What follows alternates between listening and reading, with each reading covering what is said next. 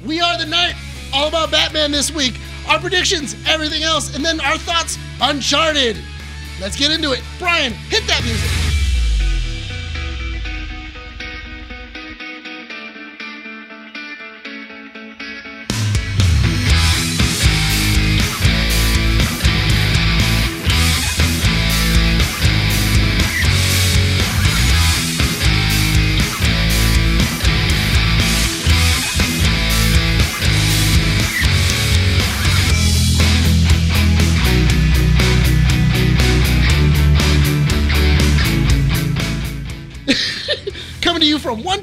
12920 Philadelphia Street, Whittier, California, in the heart of Uptown Whittier. Keeping Up with the Nerds presents issue 86. My name is Nick Valero. This is Brian. This is Renee. Is it? Is you? Is it? 87. I was gonna say. And welcome to the show! 87, 80 welcome to the show. As soon as you mentioned yeah, I it, was I was just like, like, wait, no, it's It's 87. 87. and we're done with that. All right. Oh, Just, No do overs. so where were we? I've, I've noticed that, like, okay, maybe it's because I'm the one that's editing and can keep track of everything. Yeah. But I've noticed that you and Nick are the only two that have consistently, like, not had the confidence to just make those intros happen. You know what? It's not that we don't have the confidence because I made it through the intro. It's just I didn't ask a question of what issue it was. That's true. in, in all fairness, I got Yeah. through the whole thing. I didn't flub it. I just misspoke. Well, because when it came to the recently I was thinking about it. And I was just like, okay, we did 85, which was you. You did the intro. I did the intro. that was what I thought. I Yeah. thought last week was eighty was eighty five because I remembered it was him. But hmm. then I did it. No, Then it I was stopped. you did 85, I did 86, Oh, you that's was on right. 87. Yeah, no, but that was why when I got when I said 85, mm-hmm. I said my name Nick Valero, and then immediately afterwards I was like, "That's wrong." And then I went, "Ah, whatever, let's go with it." There you if go. Brian hasn't An cut me, I'm inside- fine. you didn't stop me, so I guess I can keep going. It's the uh, that's our working relationship. The Brian inside mind of Nick Valero, everyone. There you go. How have you guys been? Good. Been good. pretty good. Yeah. This week went by fast. Actually, you know what? This month went by fast. yes, It has because you know why? Because we're gonna see the Batman. Because we're gonna see Batman Tuesday. Tuesday. Okay, so I wasn't using that as a marker until recently. Really? Yeah, because I was noticing I was writing dates at work. So like I Oh. noticed it was like 220, 222, Tuesday. Yeah. Yeah, which was like everyone was celebrating. I'm like, I mean, cool, awesome. Another 11 years and we can do that again in March. Um, yeah. Are you thinking about it or What happened? March 3 3 33? March 3rd, 2033 is another one. That's Yeah. what you're talking about. Yeah, so that was that, and then I was thinking about it today. I was just like, "Oh shoot, yeah, the Batman's on Tuesday," because I had to request some time off of work. Yeah. I So- only I only realized it because I was doing paperwork for work, and then I was doing I had to redo dates on Mm-hmm. like some sign out sheets, and then I then like because I I just click it and then it automatically fills, and I clicked it and it automatically filled, and I was like, March first is Tuesday. Oh my I know. god! Well, these two nerds are excited for it. I'm excited for it too, but I don't think I'm the same level as you two. See, Brian, you're we were just gonna- talking about it earlier. Yeah, I know. Brian was here. being very salty because no I'm one- not. I was no- just messing with you because guys, dude. No one cares about your little insect. That's a s- Okay. Your a little- lie. That's a lie. No. Okay, because y'all enjoyed it. Now you're just trying to act all macho tough over here, going like, because it's Batman. I never said I make like a stupid movie. PowerPoint then. Jesus, actually, Andy noticed that joke last time we were talking about oh it. yeah. Wait, Yeah. oh, the PowerPoint. Yeah. Make a PowerPoint. I think that's like my favorite thing now to like mention. you got a problem with it? PowerPoint it. PowerPoint. I'll make a PowerPoint. presentation. I want a. Wait, whose joke was that? Was I that want- mine or yours? That was both. I think. I think he said it, but then you went off of it. You know what? You- uh, I don't remember who said I'll make a PowerPoint presentation about it. I don't remember who said it. So- I want transitions. I want. You know, like I want the effects where it bounces. Yeah. No, I was watching Mythical Kitchen, and uh, the host Josh was saying he was telling a story about how he does he did spoken word at UCLA when he attended, and he's like, yeah, uh, someone one of his like former friends or whatever called him out for liking some sort of like red wine or something. So his method of coping was to do some spoken word. And I was thinking about it. I'm just like, well, what if someone insulted Spider-Man? Why don't I just do a spoken word about go. Spider-Man? That's how I I- get back at you. Would love to see you do an improvisational poem about I was like, I can do improv. I can't do no about Spider-Man. poems. You know, just kind of like the Earth goes into the spider. I want this really The bad. now, radioactivity please. goes DNA into the radiation. spider. And then photons. Did you see Grenade on the drums? Spider escapes. Coming down from ceiling onto hand. Life changing events. Events. Peter Parker. I want this so bad. Please, please do the legs of the spider spoken word. that should be a skit idea. And then Renee, I just want you in the background, just like doing. But I want you to have a beret and sunglasses because I just feel like it fits. Yeah, We have a good backdrop too with the. we do. We do. Okay, that's a good skit idea. I'll keep Yeah, that it's, in mind. it's a solid good idea. That's Yeah. that's really fun. I just got to figure out how to do spoken word so I can uh, do a script on it. the outros are just going to be improvisations. Haven't you ever, haven't you ever seen, uh, was it uh, 22 Jump Street? Yeah. Cynthia! You know what I love in 22 Jump Street is at the end when they're just showing off like different Oh, sequels, different sequels. and then Jo- and then like it's for a second it's Seth Rogen, and then Jonah comes back and he's like, "What? I mean, what's this about a con- contract dispute?" What do you mean Oh, contract disputes? Yeah. What do you- oh man, but what about you guys this week? You guys doing okay this Uh, week? Yeah, I've been doing pretty good. Just Yeah. I've been again. I think I told you guys earlier. I've been uh, because of the hype of the Batman movie coming out. I've been replaying the Batman Arkham uh, Asylum. Oh man, games, you guys so- are you, you, you look at you. You're all like on the inside, you're just like mm, I'm giddy. Yeah. I, I'm, I, it's kind of like tantric at this point. hmm I'm trying not to do anything Batman related. Mm-hmm. So that way, when I see it, it just fulfills every need I need in You my mean feels every body. orifice? Yeah. Yeah, yeah, yeah, yeah. you know, like just kind of like holding it, Mm-hmm. like until you know for for days on end. Yeah. Just in the anticipation, and then Mm-hmm. finally when it when it finally happens and climaxes, it just it goes everywhere. I can see it now. Just Nick every night, I can, just thinking about it. right before he goes to bed, he's on. I think go to sleep. It's my it's my it's my little bat wet dream. Yeah. oh man. That's great. Uh, before we move on to the main topics, because I feel we've talked about the Batman, but I think with now it being closer Yeah. to the actual release date, and you finding out that they did a book, Yes, an about it, we can talk about that as well. Have you Yeah. read the audiobook? Yeah, I Has finished he- it. How, how do you read an audiobook? Exactly, smartass. He's trying to come up with a joke.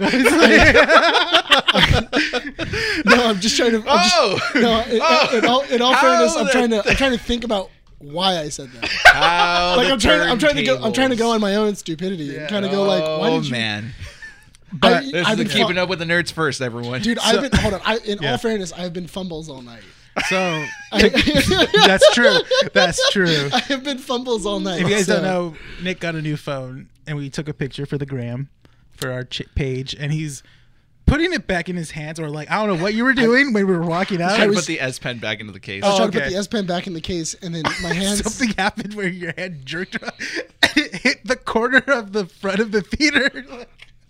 dude, it bounced. Yeah. And then like I was, I was like, scared for I- you for a I second. I immediately lost it, and then not only that, but it went screen first. Yeah. Which was so scary. Why are you scared for him? You already know Nick. Nick's just gonna look at it and be like, I'll just get a new one. "I got protection anyway." So. yeah, This is why you pay for insurance. this is. that's true. In, in all fairness, Yeah. that, like I'm not gonna worry about it because that's why I pay for insurance. Well, honestly, like I don't pay for insurance for some of my stuff because on certain things because a it's like, like, his life. yeah, I don't have insurance because I'm don't? pretty, I'm pretty, I'm pretty, I'm pretty insert, I'm pretty sure that I'm gonna live for a pretty good while. Um, well, well, you know it's illegal not to have insurance now, right? yes, it is. Like you know that, right? Like in California, that's illegal. Don't need life insurance. I'm gonna live a while, so I'm good. I'm just- I'll I- worry about it when I get there. Dude, I'm, I'm just waiting for that one person that, that listens to it and then and, and just reports on you. you don't have insurance. you don't have to come with us. But, uh, Anyways, yeah. So he I dropped his forgot phone. lost train of thought. But You dropped his phone and he fumbled Oh, it. yeah, he I, fumbled I, it. I did that. No, and but then earlier, and then as soon as we, uh, what was it? We went to get waters, and then you were like, Oh, "Can I yeah, have- can I have a water?" Can I have a water?" Yeah. And then I went, "Yeah, sure." And then immediately I grabbed it, and You try to do a fancy I- flip. what I tried to do is I grabbed it and I tried to flip it forward. Yes, 'cause you so that way it- I could close it and then Yeah. hold and then grab it. I didn't throw it high enough, and Yeah. it just went. Bloop, bloop, bloop, bloop. It fell all over the place. Good job, Nick. And then oh. right before We're we all proud of started, and then right before we started, I did the same thing with the clapper. with our little, Oh, that's true. I took it away Little- from you because you're done. where is it? Oh, it's So on, that's my side. Don't worry about it. Anyways, so a couple world did it updates. A couple updates Oh, about keeping up with the nerds before we go on to our main topic. Uh, if you guys have not been checking out our website at keepingupwiththenerds.com, two new articles have been posted up there. One about uh, the book of Boba Fett and our thoughts on it, and another one I did an analysis on James Gunn's directing, which is a uh, co-featured article that will go alongside issue 86. If you guys have not listened to that issue, because we do talk about Peacemaker, Yes. which we So- love the show. I have a question. Um, is your, your question? article just 200 words of the word uh, uh, of you just saying "fap"? Just fap, fap, fap, fap, fap, fap, fap, fap, fap. James Gunn. Fat, James fat, Gunn. fat. No, no. I can't stop coming. Listen, when I say when I say that I'm going to do an article, I actually do an article. First off, I'm doing a diagnostic review. Okay, you leave me alone. If you guys have gone onto the website, you've noticed that there's one person missing from the Boba Fett review. Technically, two because Two? yeah, because Miguel was supposed to do his, and then he didn't end up doing it. Adam sent me his, you sent me yours, I did mm-hmm. mine, and then Nick and Miguel were the only two that didn't turn one in. Well, we don't know Mi- Miguel's excuse, but Nick's excuse is that Miguel has an excuse. Hold, hold on. Okay. Yeah, probably because I don't think he he might not have seen it all the way through. Oh, Yeah. okay. And my excuse, I showed it to you. I showed you the, It the article. really- yeah. Yeah, I tried reading it and noticed that it was like a third of the way done. You're like, yeah, I'm still working on it. I know. I was like, okay, fine, whatever, dude, whatever you want, Nick. Let's see how long it takes you to make the article.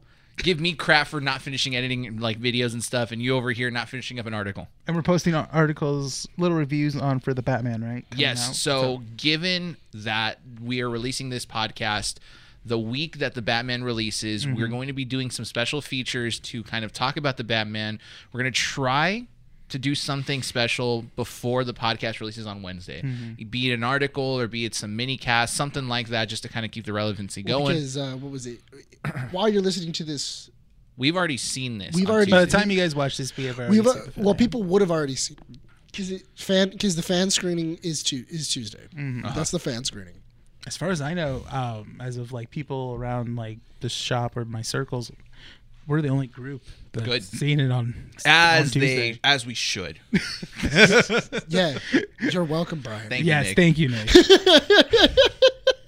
Because we're seeing it IMAX, which is nice.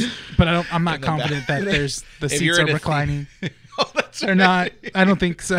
I don't in think. uh, which shop? Puente Hills. yeah. No. Wait. No. We're No, going it's to. Yeah. Which no should idea. bleep that out. I'm not. Ay, Jesus Christ, man. Why do you gotta make me do work? Because you bleeped it out last time. I know, but now I gotta do work. Anyways, go check out Keeping Up with the Nerds. Yeah. keep an eye out for a Batman review of some Yes, sorts Batman- on the website and on the channel. and Um, because t- it would be tomorrow. You that Batman would be coming out, and everybody else. would be Yes. yeah, for the for the midnight quote unquote.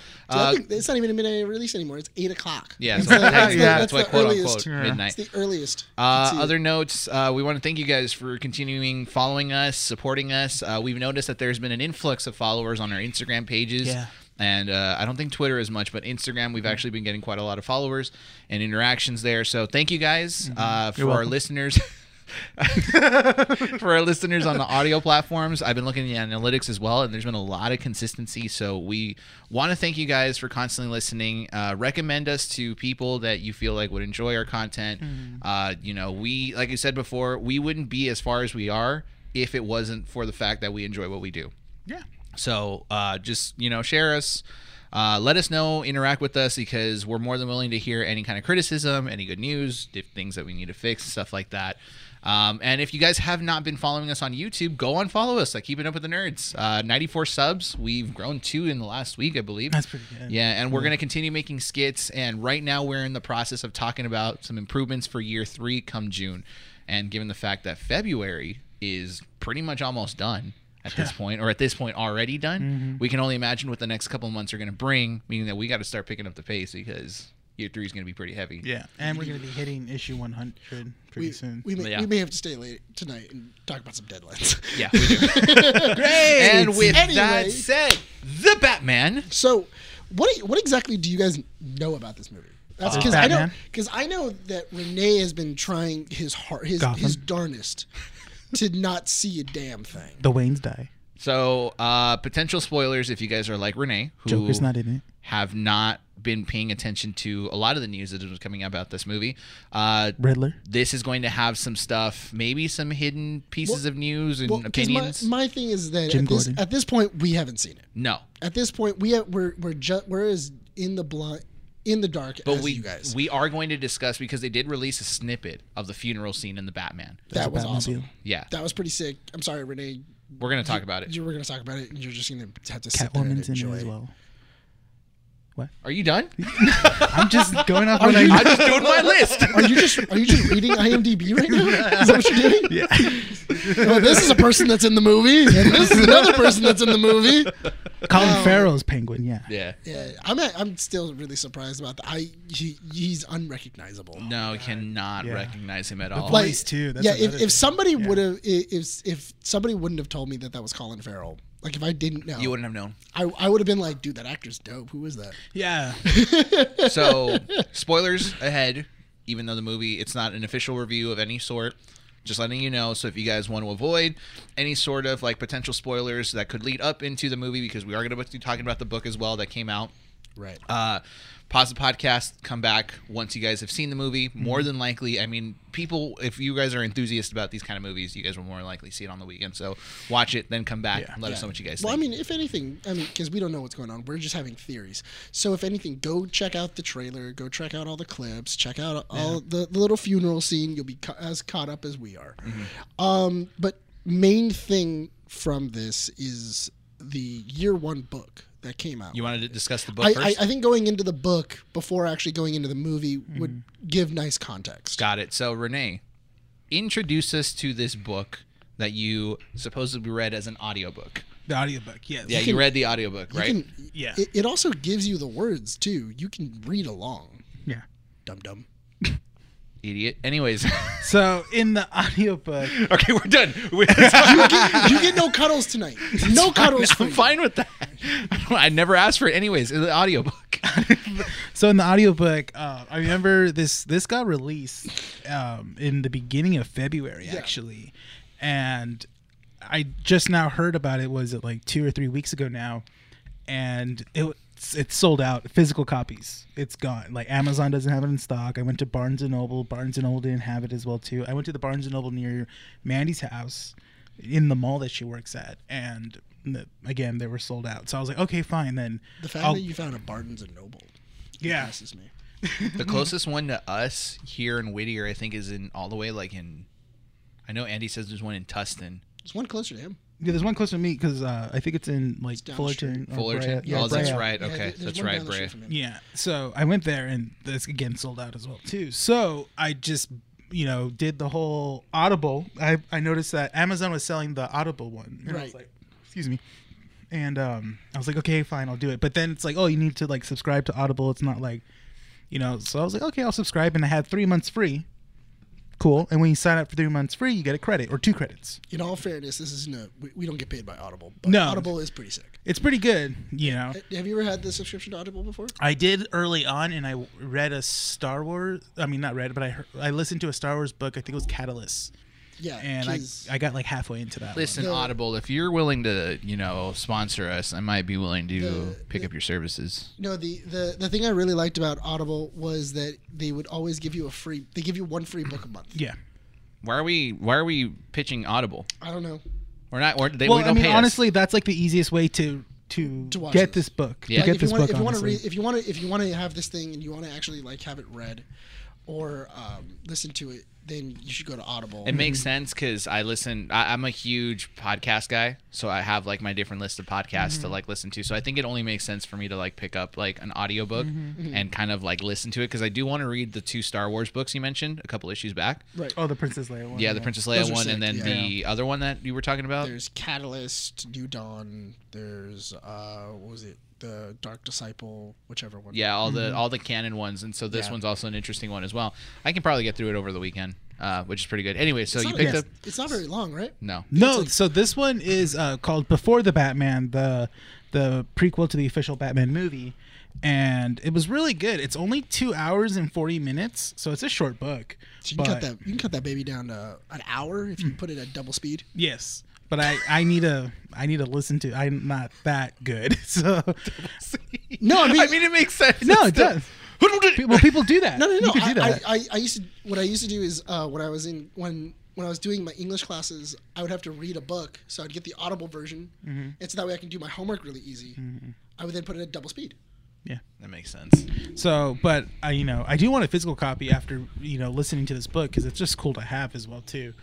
It was really good. It started out like the prologue was basically it shows it starts like Bruce Wayne's a you know a, a little kid, and so is Edward Nygma, and um, Bruce is a little kid. But the thing is, is that the Waynes do not live in the Wayne Manor. They have donated the Wayne Manor to an orphanage. To the so the orphans, so orphans live in the Wayne Manor, while the Waynes live in Wayne Tower in the Playboy Mansion that they have and stuff like that. Yeah, it's Okay. uh, it's they give it to Gotham's. Uh, what was it? I think it's like the Gotham Orphanage for Mm-hmm. Wayward Boys or something Yes, like that. Yeah. definitely. And so what happens is that Edward Nygma is a kid and growing up in the Wayne Manor, uh, in the orphanage, and constantly just sees pictures of the Waynes, Bruce Wayne, this little kid, and gets frustrated by how pri- how much privilege he has and how everything's given to him, and he gets jealous of him. Okay. They- Over they- the years. they leave the portrait of the Waynes up Mm-hmm. inside of the main foyer. So they actually say, "Oh yeah, the the Waynes donated the house to Mm-hmm. this because it's the, the Waynes historical home, Mm-hmm. and that's and they, they just leave it up. They they leave it up, so that's what he's always staring at. and He's Mm-hmm. always really pissed off about. it. Edward Norton is who specifically? Is this a new character? No, Edward this- Nygma is the Edward Riddler. or Edward Nygma, excuse Yeah. me. Edward Norton is a narcissist.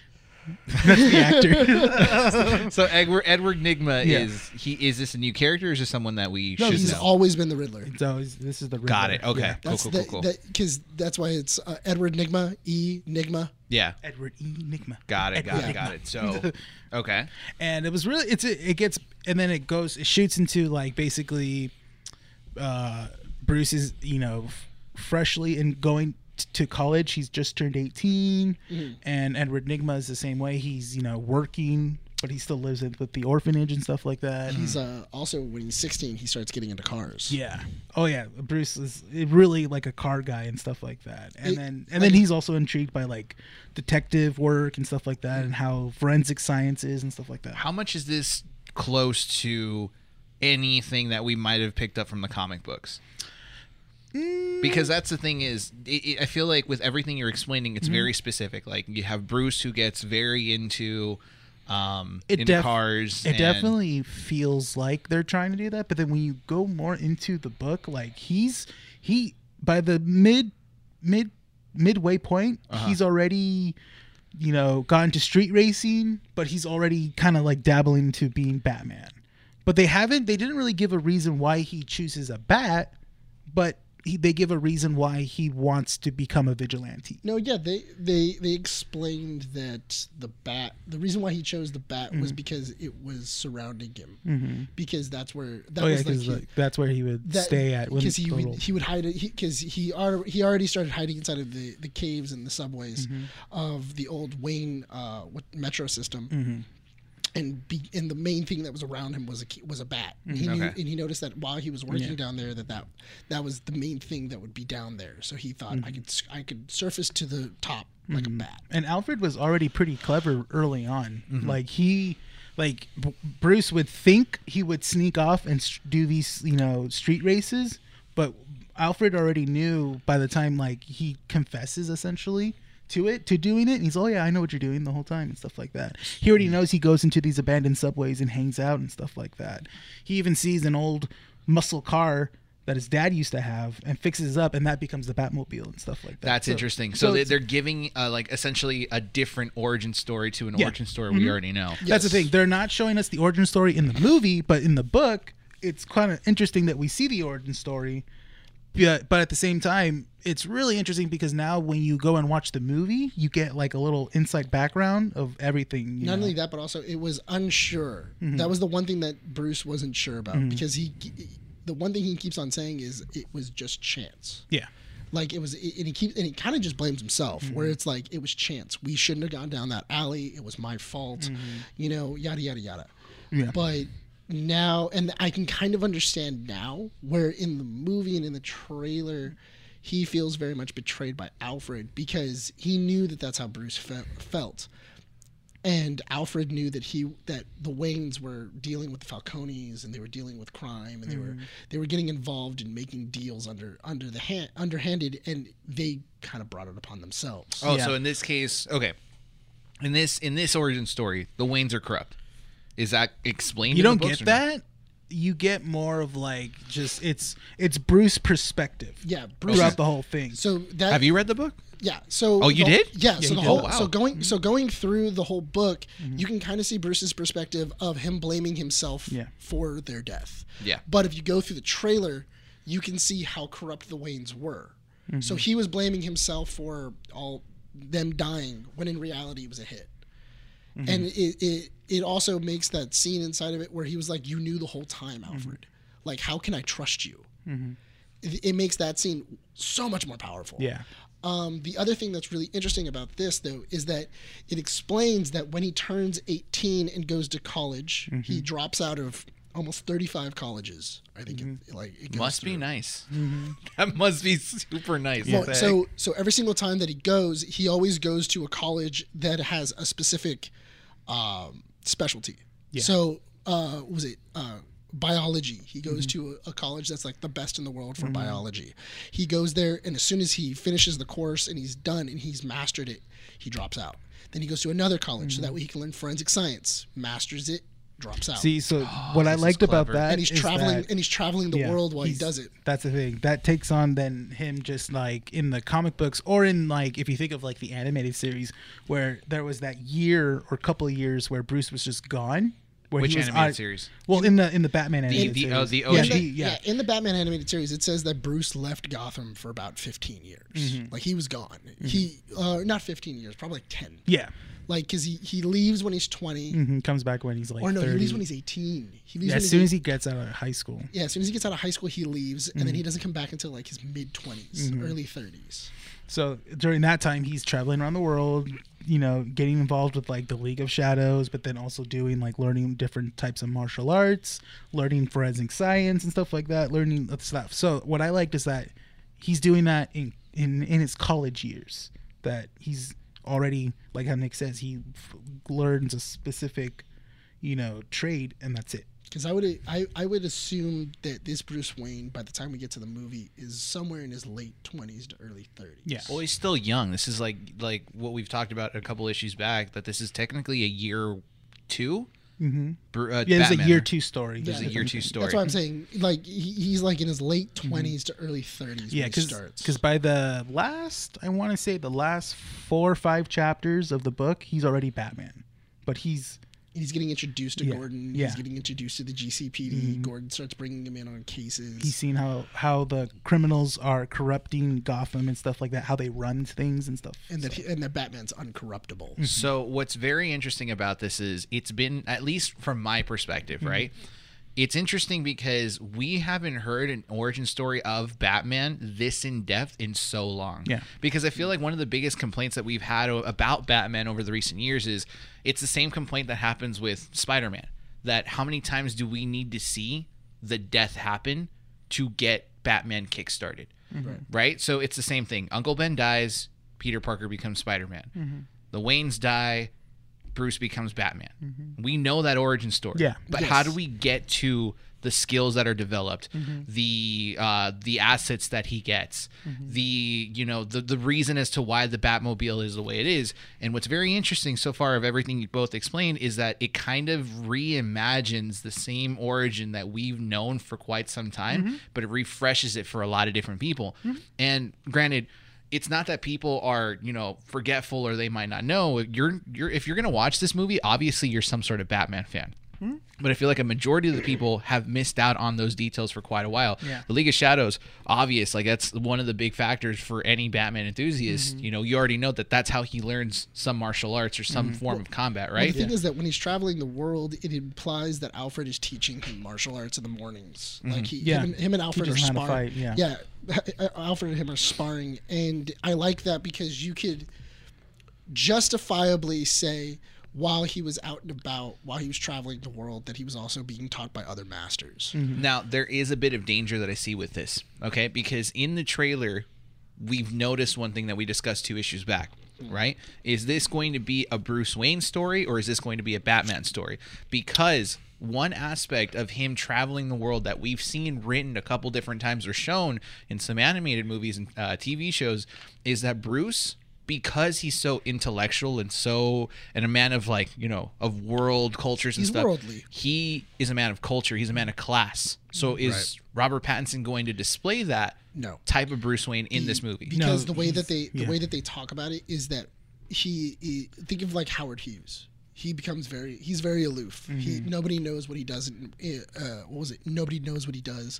Nobody ever sees Bruce Wayne. They know he's in town, but that's about it. Mm-hmm. Yeah, they don't know his lifestyle or anything because, you know, this Bruce Wayne is focusing on just being Batman. Yeah. He's not focusing on being Bruce Wayne and showing how his image is. Right now, he just wants to stop the corruption in Gotham, and he's He- willing to do that. Put the Batman life before his Bruce Wayne he life. doesn't know how to separate them Yeah. at this point. Whereas, you know, Christian Bale and in The Dark Knight has like a real uh, Alfred has that one moment where he talks to him where he's like, oh, where he goes, oh yeah, bats are, are nocturnal, mm. and he goes, yeah, but Bruce Wayne isn't. Like you mm-hmm. need to be out there, and people still need to see you. Yeah. They haven't had that conversation yet. Mm-hmm. Because it kind of because what it seems like is that he's super aloof. That's why in the trail in the funeral scene, she goes, "I've been trying to get a hold of you, but nobody seems to know how to get a hold of you. Nobody mm-hmm. knows how to find you." that's an interesting point you made And so yeah, and sh- that she mentions also just like, oh yeah, but you know, you haven't, you know, your the your parents would help out with foundations and stuff, but I haven't seen you help out with anything. yeah and that's why the, it, it And I cuts to you know him doing something, but as Batman. Yeah, and I and I wish I could see you do more mm-hmm. for the city mm-hmm. because it's kind of like Bruce Wayne is now hoarding that money instead of spreading the wealth around. instead of doing something being you know Yeah. the man He hasn't learned the, that the yet. charity man Yeah. Yeah, 'cause- Gotcha. so he hasn't he hasn't learned how to split the how to split the personalities. Mm-hmm. Now, question before we move on to the funeral scene, because I, I feel like both of us are going to provide two different perspectives for the funeral scene. Re- really, Is- uh-huh. really quick before you get to the funeral scene and everything else. Um, the other part of the book is That's what- Edward yeah. is Edward Nygma. Yes. So Edward Nygma is very interesting because Edward Nygma is he's also very aloof and he he see he sees the system for what it is being going through it Yeah. as being an orphan and kind of seeing how everything else works he can see how the criminal justice system is more or less corrupt and he's and because the waynes are using it to funnel money Mm-hmm. so they're putting money into the orphanage, then they're sending the money out as donations to these campaigns or to these crime families, and that's how basically they're that's how they're funneling the money different places without actually touching hands. Mm-hmm. He sees that he then eventually, when he's like 16, I think it is, when Bruce Wayne starts getting into street racing, he, Yeah. almost, he almost gets run over by uh, Bruce Wayne and his friends. because he's actually a food delivery person, Edward Yeah, he's, he's an Uber driver, Yeah. or not an Uber driver, Uber but Eats he's like, an, yeah, he's basically delivering food, and they almost run him over. Mm-hmm. And uh, Edward Nygma sees that uh, like crime in this city has gone crazy, where these kids can just do whatever they want and nobody Yeah. punishes them. he sees that it's the privileged people that are doing whatever they want Yeah, because and cop, no repercussions. Yeah, and the thing is that that's also pissing off Bruce mm-hmm. because there's a scene where he's 16, mm-hmm. he's driving his dad's muscle car, mm-hmm. and he's flooring it, and the cops stop him. The cops then find figure out who he is because they ask him, "What's your name?" and he goes, "My name's Bruce Wayne," and they go, "You're free to go." And Bruce is pissed. He's like, "What are you talking about?" And they Mm-hmm. go, "You're free to go." And th- it, it shows you the the the the thought process that the cops have. If we give this kid a ticket, he has enough money to fight the ticket, and he will never see the inside of a jail cell. He'll never see the inside of a courtroom. Mm-hmm. Yeah. He th- this ticket's just going to disappear. So what's the point in giving it to him? This is interesting. Yeah. And Bruce is pissed because he's like, no, the law the law says that I should be punished. I did something illegal. You need to punish me. And they were like, no, it's fine. Get out of here. Drive your car. Go home. Okay, so now going back to Edward Nygma. So um, I, I want to quickly discuss Edward Nygma because there's points I want to make about this book. I'm definitely going to pick up this book. I'm going to do the whole Audible thing you were Yeah. talking about and seeing if I can get it over the weekend before watching this movie. Speaking of Edward Nygma, how much of him is in this book that could be essential for the movie? Um, the one thing that is interesting is um, he he goes to uh, yard sales because he's very he's he's kind of um, he's very aloof. He's kind of weird. He likes puzzles. He likes puzzles. Yeah. He likes uh, what was it? He likes like games and different things. Mm-hmm. But one thing that he loves doing is collecting cards, like greeting cards Mm-hmm. from yard sales that have riddles inside of them. Uh huh. And you can see that inside the first trailer Mm-hmm. because one of the because one of the things that the first thing that he hands Bruce Wayne, I mean that he hands the Batman, is A greeting a card. greeting card. Yeah. Okay. So those are greeting cards that he's collected over the years. So it, once again, because he's bought them from different yard sales, there would be no record of them. No, no one. Yeah, because they're super old and they would just be from random people. So it would be hard for people to. It would be hard for back. anybody to trace back to Edward Nygma. So what I'm starting to like about this Which conversation is that the book is not just setting up the characters, but mm-hmm. it's also setting up the entire environment of Gotham. That's what I like about it. Yeah. Very mm-hmm. interesting because again, we can just put a poster board of what Gotham, Batman, Riddler, and Gordon mm-hmm. are like, right? We already know their characteristics and their Yes. features based on everything that we've seen. Mm-hmm. The book is giving us details and refining everything and saying this mm-hmm. is the world that Matt Reeves is going to be working with. Yeah. This is how this movie is going to go. It's great. It's fantastic, but it is a double-edged sword because how many people would have known about this book before going into the movie? I think that the only people that would have probably known would have been those hardcore enthusiasts, mm-hmm. the people that are involved and want to be Yeah. submit submitted into that world. So, people that are just going to go watch the Batman movie because it's Batman. Mm-hmm. Do you think that there might be a potential of them getting lost? no, I don't think so because you know they're presenting stuff in the movie that oh I think that either general audiences will pick up. It's not if you read the book you're gonna obviously yes It's like little tiny Easter It- eggs yeah, that you probably wouldn't have. It probably wouldn't have even crossed your mind or I mean, anything like that. I'd be lying if you if I said don't you don't really need the book to enjoy the movie, but definitely reading the book and then watching the movie, you're getting more of an insight in it. The you know? book is more of like the paint job that goes on like those models that you build. Yeah. Essentially, I- it's just the refinement. It's it's the same thing I would say if I were to say that. Do you need to watch Clone Wars before watching Revenge of the Sith? okay. No, I don't. But if I did, I'd enjoy Revenge of the Sith that much more. yeah. Gotcha. Which is great. Uh, the other thing is that who who was his love interest inside of the book? I forget her name. It was another street race driver. there was another street racer and, who he ends up um, he ends up kind of getting I think it started with a J. yeah. So this girl kind of starts giving you that v- that um, Selina Kyle vibe because he knows that she's breaking the law, and but she's kind of but she's doing it for not necessarily a good reason, but he kind of likes that that kind of like that that the bad girl vibe. like that bad girl like i'm breaking the law and i don't really care you know shining kind of shining her her her which are her nose at the law Gotcha. um edward nygma actually plants a bomb in her car Yeah. and uh, bruce wayne that's the first time bruce wayne ever saves anybody because while they're racing her car is on fire because the bomb goes off but it doesn't explode the car it just sets it on fire gotcha. Gotcha. because it's one it's uh, it's like nygma's first bomb that he makes Uh-huh. so he so it's not it's not perfect Now we do have to keep this conversation going because we're about to hit the hour mark. already Uh, we're in like 40 minutes right now, 35 minutes. So we got a couple minutes left. Um, but I do want to discuss. Is there any other key points before we move on to the funeral scene about the book? Mm, not Be- really. Besides that, I mean, not really, because the end very much it, it, it speeds through the end. Yeah. It, it like the last like four or five chapters, it very much goes and then he becomes Batman. Which is no, that's exactly how it should be because you don't want to. You don't. You got you got your you got your appetizer. Yeah. You don't want to spoil the main course. They talk about. I mean, if anything, there's like a good chapter where they talk about how Bruce built the suit. Uh-huh. oh Like yeah, the stages, Oh, which was yeah, nice. Yes. it- it so that's does- what's it's if it if anything, it's worth just listening to that. yeah just because like it, it talks about him prototyping. Do Yeah. we do we spoil it or should we? No, if anything, I would love to leave that to the listeners. Okay. honestly, Yeah, because can- that was so much fun to listen to. That's honestly. okay. Now I'm excited because okay, I'm uh, for me the Batmobiles always do it for me, and mm-hmm. this Batmobile. Oh, they talk about the Batmobile. It- He, too. he also talks about building the Batmobile too. we talked about it that mm-hmm. this might possibly be my favorite Batmobile out of everything, Oh, yeah. besides the one from the Batman animated series. I've been looking more it's into the pretty Batmobile. It's much more wider than I thought it would I be. Dude, it's- love it's- it. Yeah. It's nice. It's it's so much better. Oh my god, I was, I just, saw was tired that. of the I saw the Lego set for the one you have for the Batmobile at Walmart. It's only a hundred bucks still. So Only like- it's only. it's like how many? Where's my wallet? I think, I, I, think I, I, think, I think mine was like 110. Yeah, that's with plus- tax and stuff. But yeah. then with like shipping, I think it was like 120. yeah, no, Walmart. like Walmart. I- I the kinda Walmart near want my it. house has like five of them, and I was like. Dude, I, I think they're like, I yeah, it was I kind of want it. yeah, it same was here. it was really cool. I'll bring it in next time. definitely. I'll bring it in next time. Don't bring it in. Just no, bring it in. no, don't bring it in. Don't spoil it. I, I want to build it myself and You can See just how- I can look, still how does that that. how does that I can spoil still it if you look because at it? it's like I don't know. It's just You've I already wanna- seen it. I showed you No, pictures he of wants it. to build in his hands and appreciate the build. Yeah, exactly. yeah. Thank you. Thank you. You're gonna, so you're gonna build it with your pants off, aren't you? probably. Oh, I do. I will.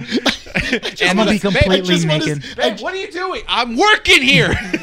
I just want to see Andy walk in and you're naked with Legos.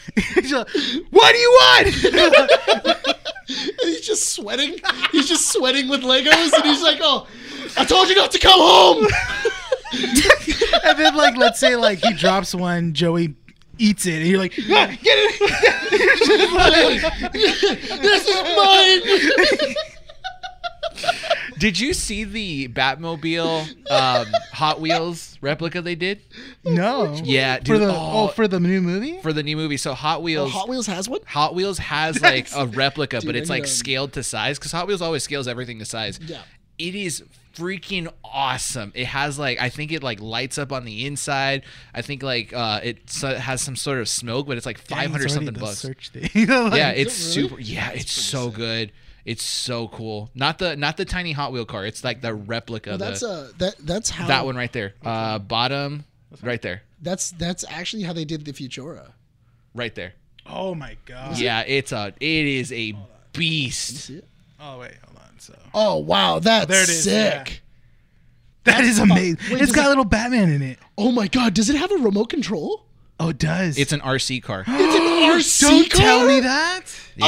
Oh, dude, and it has a little Batman There's in a it. little Batman. So I'm going to insert this Oh my picture in the uh, in the God. video file. Uh, so And I it can has see it here. five hundred dollars. It's Uh, 500, right? Yeah, Guys, it's five hundred. yeah. Oh my god, look at the interior. I told you. It has interior. oh, that's so sick. I oh, legit look want good. it. I love it. That's so cool. I love it. Okay, we got to move on from Oh the my Batman though. god. Oh, it goes to the. I told you. That is I'm not not Batmobile is That's- included without a Batcave. no, Bat- no, yeah, that's, That's true. so cool. That's true. That's cool. I would honestly like save up money. That is worth more so than this a is the PlayStation 5 for website. me. The website I'm looking on is Mattel Right? Creations.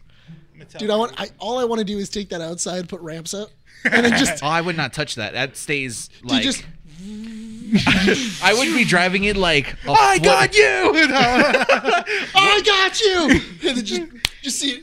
Dude, I want to see Renee set fires. Little pyro thing. All right, we gotta we gotta move on. We gotta move on. okay, so anyway, anyway, the Yeah. funeral scene. So The- you the- haven't seen this, right? Uh, I think I've seen bits and pieces of it, but I haven't Okay, fully so- sat So through let, it. you're gonna discuss the details. Go I want to discuss the it, aesthetics first. Do you, do you want me just to describe what happens? Yes. So here's so the funeral scene starts with uh, Bruce Wayne going uh, going to the funeral for the ma- for that uh, for the mayor that was in the very first trailer. Uh, while he is there, um, you hear Commissioner Gordon talking about how the DA has gone missing. Uh, you do have um, what's it called? You have Bruce Wayne talking to the new mayor mayoral candidate, and that's where you have that little conversation of her saying she's trying to get a hold of him. He's very aloof, and you know he hasn't really done it. He hasn't really done anything. Um, Bruce Wayne introduces himself to Commissioner Gordon and to the, I mean, not Commissioner Gordon, to Detective Gordon and the Commissioner because This he's is not a very early yet. scene. Yeah, it- I think this is maybe 15, 20 minutes in. Yeah. It has to be because they because they're not even showing Edward Nygma at that point. He's No. he's a he's a shadow at this point. I think that it, uh, so. Then it goes in. Um, they're talking about how the D- DA went missing. Um, after that, you can then hear people screaming outside, and you hear all of this yelling and everything, and everything's going on. And you can then see. Uh, well, one of the bigger things before that is Bruce Wayne seeing a little boy, the the mayor's son, there at his dad's funeral, and it brings up those feelings of like parents dying and everything else. You know, Batman. Uh, This is the Batman stuff. This is Batman stuff. Emotional damage. yeah. Uh, then, then you start having then you start having all that screaming and everything else. Uh, the car slams into it. You see Bruce Wayne jump in front of the kid, pushes him out of the way. The DA comes out. Uh, Bruce Wayne does see Edward Nygma before it all happens, though, and it is He's on top of the he's on the he's top on the of the top. cathedral. Cathedral, yeah, I saw that part. And he's in he's just a shadow. And then as the noise comes and the car breaks through, you can see everybody else is looking at the door, and you see uh, what was it, Edward Nichols' figure turn, and he starts walking towards the exit. so cool. Um, then you see the DA come out. Uh, he has a phone, and uh, you can hear Edward Nygma on the phone, and on the phone, and it says "to the Batman," and that's pretty much where the where the scene ends. Awesome. Eh, no, because because Brian could Brian can attest to it. It's shot so beautifully. Hmm. Like So- I can. This is a scene I cannot wait for IMAX for. So what I'm getting from this is that I feel like Matt Reeves, and we talked about this two issues back. This is issue 85, and we we're doing a little bit of a preview. So mm-hmm. if you haven't checked out issue 85 of Keeping Up with the Nerds, go check that out because we do talk about some stuff about the Batman.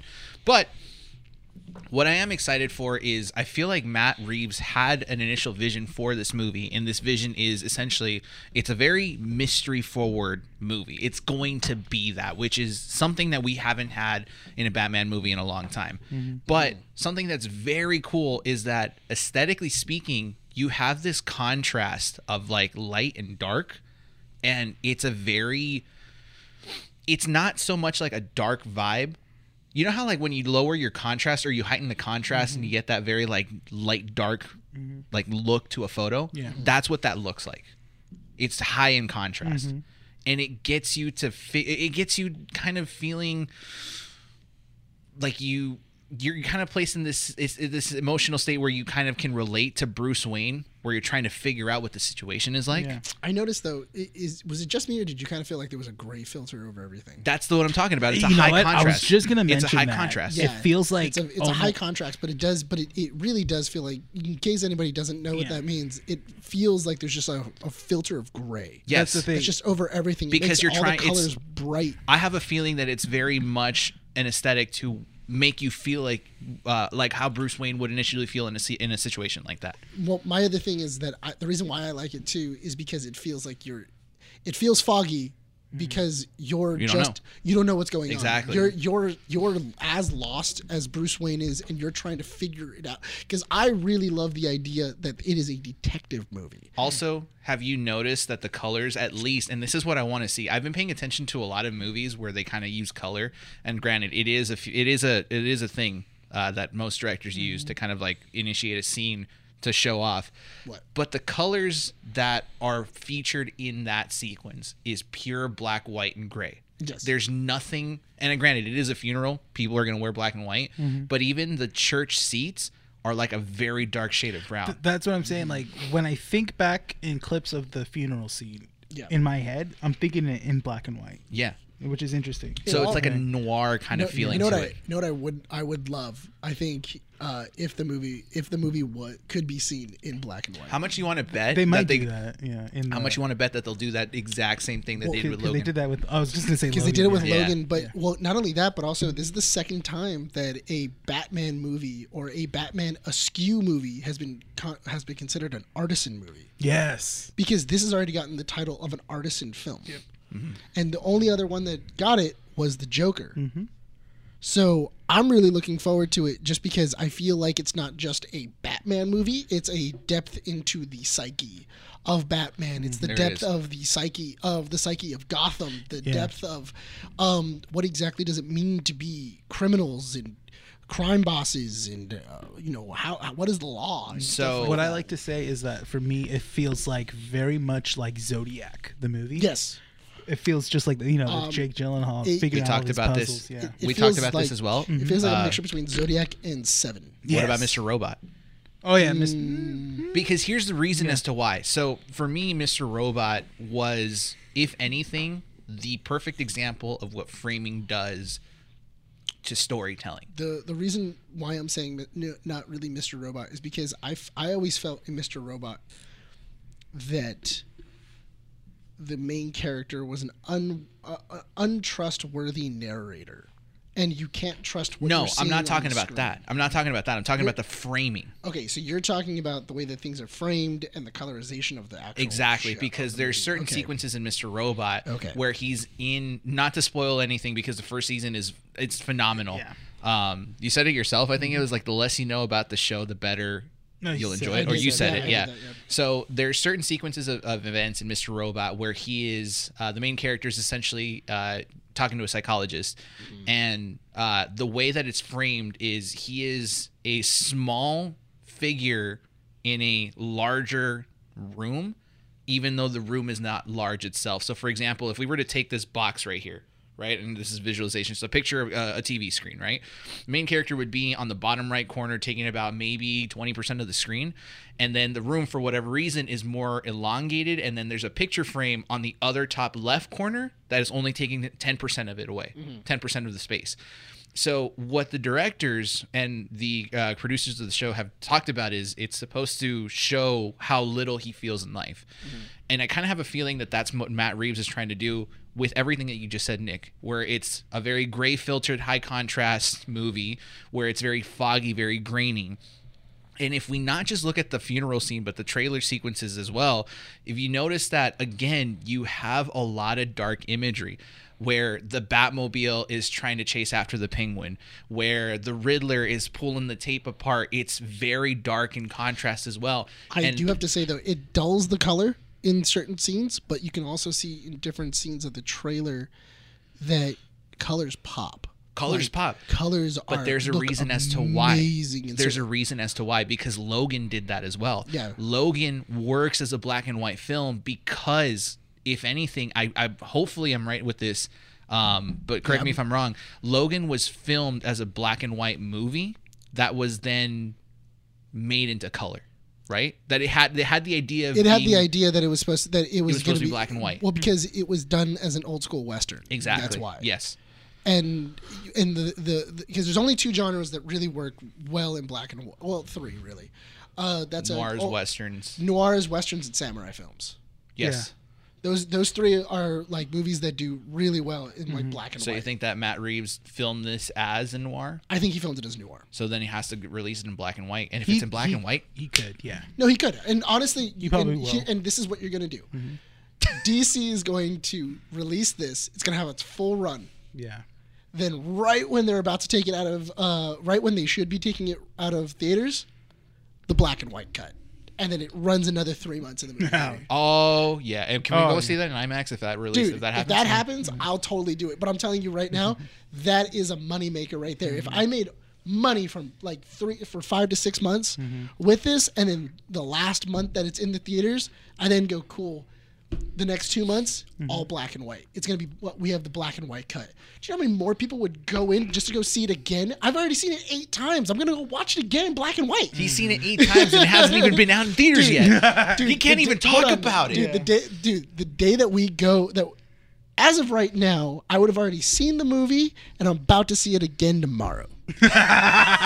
that's that's that's how that You're works. Technically speaking, Yeah. Nick has seen this movie, and then As they, of right the Men in Black right showed now, up, and they did the it. Flash, and he's like, Okay. "Oh, I haven't seen A- it yet." As of right now, with you watching it, I would have already seen it. I know what's happening. At least three times that now. and now and I'm, and I'm getting ready to watch it again. Nick has called out of work on Friday to watch the movie three times I, in one I, day. I do. I told my staff because my boss was like, "You can't leave early." Like. Yeah. and I told my and I told my staff, I was like, "Hey, you know, Hey. I'm gonna leave. I'm gonna be gone." I'm gonna be gone. like, like if there's if there's kids that are late here, I'm gonna say I got an emergency. Like, that's that's what I'm gonna do. yeah. no, but- because, but there's an actual emergency, right? Yeah. Yeah, there's an actual emergency. Yeah, my bat got on sick, t- and I needed to go take care of him. So, but, but Can we jump into, or you want more, more well, points on it? Yeah. So Okay. the the other thing that I thought was really interesting was um, because we do know that it, in some at some point this movie takes place in a coliseum. I don't know why. A Coliseum. Yeah. So if you look inside of a couple of the newer trailers that come out, Mm. you can see that a coliseum is exploding and Batman is flying from the top, from the rooftops, jumping as like Oh, things yeah. are exploding. Okay. Yeah, because I think where that is, it's gonna start in like either the Wayne Tower or like the Clock Tower, because it seems like that's where Riddler is. Edward's having, taking him somewhere. Yeah, he's taking like that's where it starts, and then like mm-hmm. as the midst of fighting, he tells him So- maybe there's like bombs all over the city. Yeah. stuff. So my so really quick before we end, what exactly are your theories for this movie? What do you? It's gonna be what do good. you, what do you, besides that? what do you, what do you, no, but I mean, like, what do you, what do you guys think is going to happen in this movie? Like, from what you've seen, what I- are you expecting? I feel that we're gonna get um, by the time this movie ends, we're gonna get that Bruce needs to also find a way. He's gonna find a way or realize he needs to balance both lives. That he can't just take on Gotham as just the Batman. He needs to tackle it both the Batman and Bruce Wayne. right. I feel like that's what he's gonna learn. Cool. Uh, for me, I have a feeling that the trailer, or not the trailer, but the uh, the preview sequence that we saw of the funeral scene is the intro of that movie.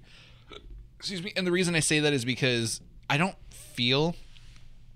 I f- have a feeling that Warner Brothers in DC is being very smart about this movie because they know what they have. Yeah. They know the type of material that they're dealing with and how they're handling. It only makes sense for this to kind of be the spark that lights up the mm-hmm. Batman movie. Yeah. You have the car crashing through the funeral, the note that says this is for the Batman or whatever. Something happens and then title card. Mm-hmm. That's probably what I think is going to happen. I I like that, but I really do feel that the first trailer that we had, that is the opening sequence. gotcha. Because And- it's the footsteps. okay. Because you haven't seen Batman yet, and you haven't seen anything else, and it's it's a it's a beautiful introduction to, to Bruce. Now, I we talked about this when we went to go see Jackass Forever. Mm-hmm. That you know what Renee said is exactly what I feel is potentially going to happen because we one of the problems for me that I've seen in a lot of Batman movies is that you have either a really good Bruce Wayne but an okay Batman or a really good Batman but an okay Bruce Wayne. And that was my problem with Christian Bale is that he was a pretty good Bruce Wayne but an okay Batman. Was it? No, Yeah. Well, wait, Or was it the other way one? around? no, he's a good Batman, but an okay Bruce Wayne. That's it. Because Ben Affleck was a better Bruce Wayne, but kind of like a weird Batman, he could have been an amazing Batman given the opportunity. given the opportunity, right? Yeah, because when So- you, because when you see other stuff with him as Batman, which I'm almost positive when we see him in the Flash, he's gonna be an awesome Batman. Yes, a fully grown one, matured, Yeah. where he is actually capable of doing some things. And I have a feeling that what Matt Reeves is trying to do is he's trying to marry the two, just like Renee said. We're gonna get a Bruce Wayne that is doesn't know how to be a Bruce Wayne, mm-hmm. but we're gonna get a Batman that's just kind of out of control, which is why we get that sequence where he just beats that thug to like So I, s- Smithereens. I saw an interview of when Robert Pattinson was do- filming that scene. Uh-huh. He said, because okay, he says when when you see him like take him on with one hand and then he drops to the floor, right? Yeah. He told Matt like, what if I just do a couple more after and whispers, "I am vengeance," because in Robert Pattinson's head, he was like he was whispering to that as as the thug was like going out. Okay. Like that was the last thing he heard, and I was like, "That's a cool little thing that, like that mentality." I was like, "Dang, the last words you'll remember. is vengeance. vengeance!" no, the uh, the the one thing is that I do think that that is after the scene where he finds out that his that the wings were corrupt and he can't trust Alfred. I feel like Yeah. he has nothing else to do but go out on the street. Yeah. And he ends up running into muggers and then going far, just way too Mm-hmm. Pushing far. the limits. Yeah. Yeah, going way too far. Mm-hmm. And I have a feeling that Catwoman's going to show up and then pull him off. Yeah. Because that's that's a, a known trope inside of the thing of Mm-hmm. right when Bruce Wayne is like done, where he's like, I'm going to cross my line. Can you do me a favor? Can you see who wrote the Batman? He is has- it Matt Reeves or is it someone else? I think it, I think Matt Reeves definitely co-wrote it. I Okay. Don't, I don't know if he wrote it though. So the other points I want to make before you take over, Nick, is I'm I'm, you know. I'm hoping that the little Easter eggs that we do get Right. are not super intrusive. Like if we're going to get a Dick Grayson cameo, that it's kind of like. It- it- granted, there I has to be.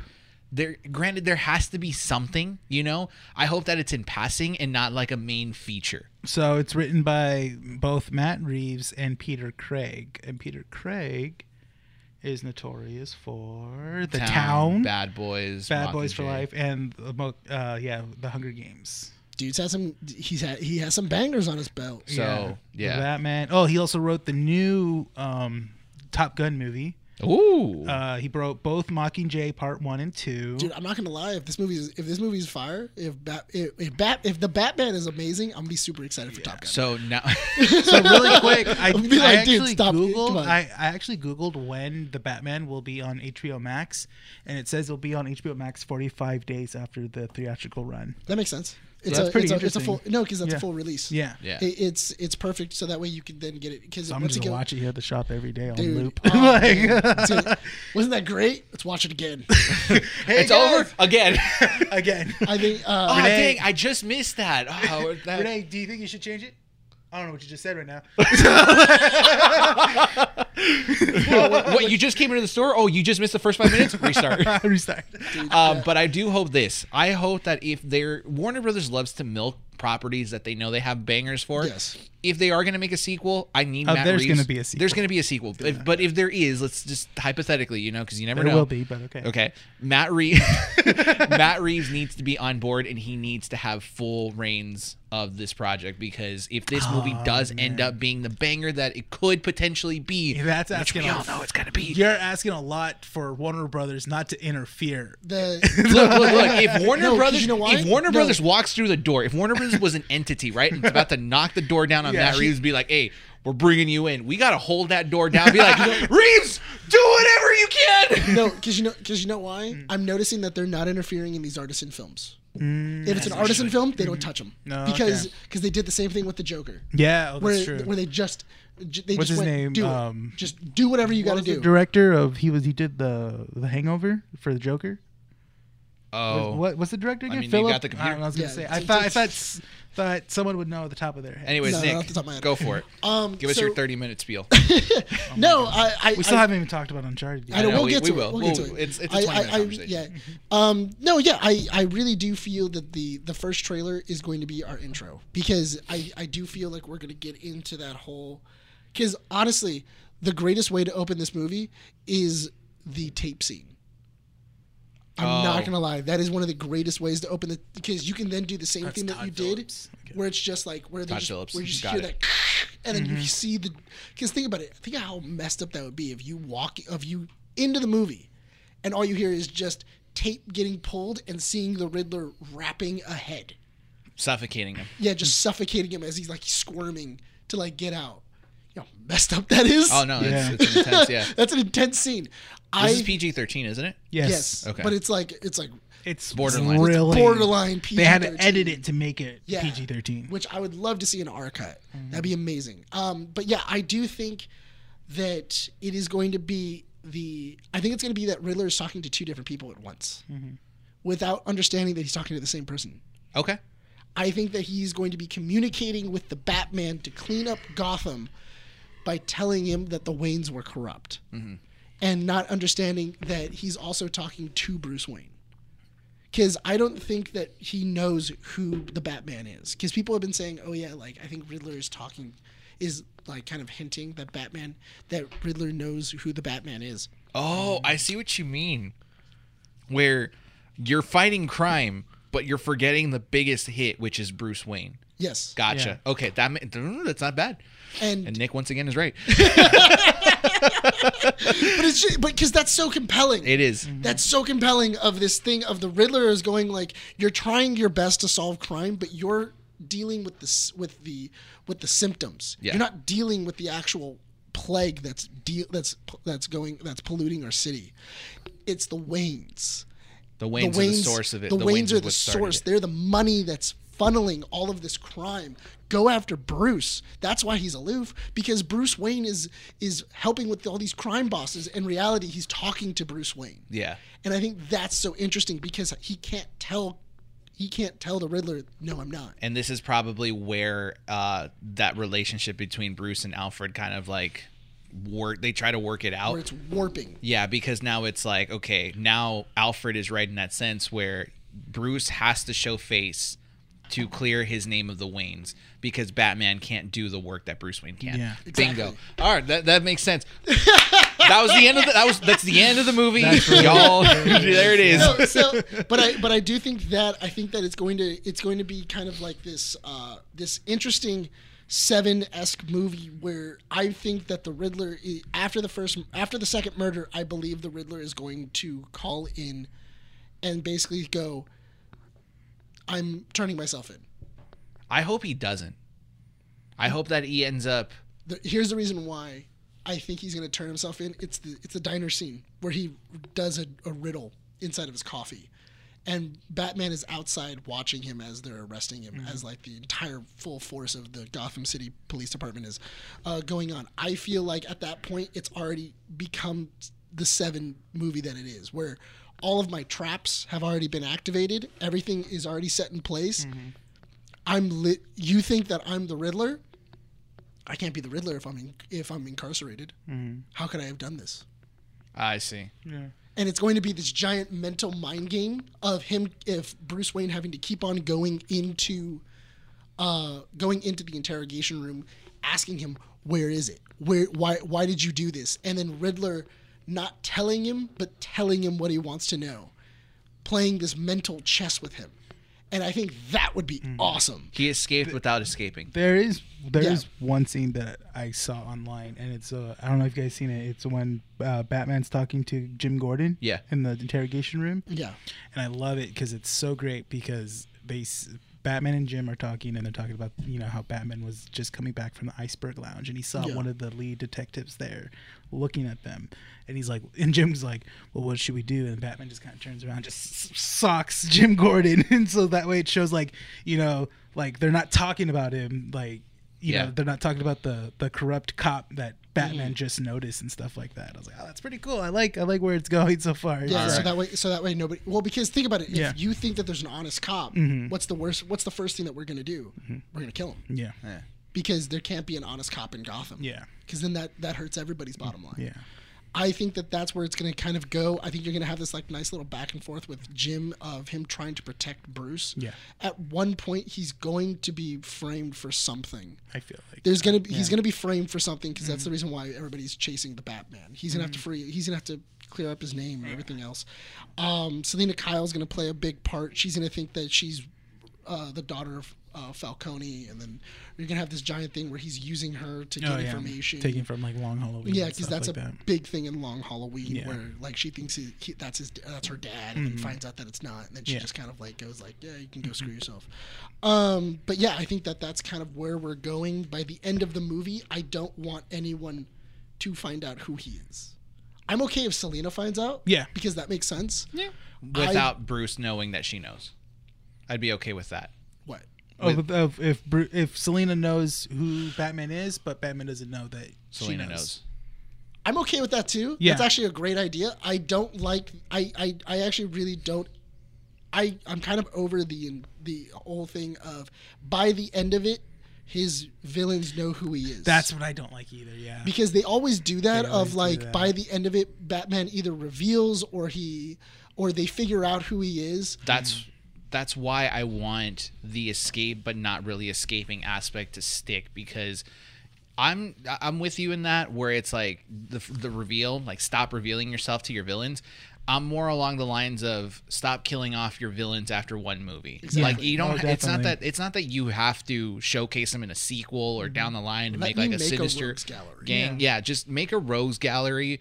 They don't have to come back ever, but it's that factor that they're still out there. See, It's a very lazy writing aspect See, where yeah. it's like, but I'll I just kill them off so you don't have to worry about Well, them again. so so my thing is that I would love, especially if they were to give more more movies to Matt Reeves of Batman, and for him to build a rogues gallery, and then to then have a Arkham Asylum kind of a vibe. kind of a vibe story, where, yeah. But but instead you turn it into an Escape from New York esque movie I like that. with Batman. well, inside then of- that ba- it's Arkham City at that but point. Yeah. the interesting thing is that, in, or instead you can then have the trial of Batman.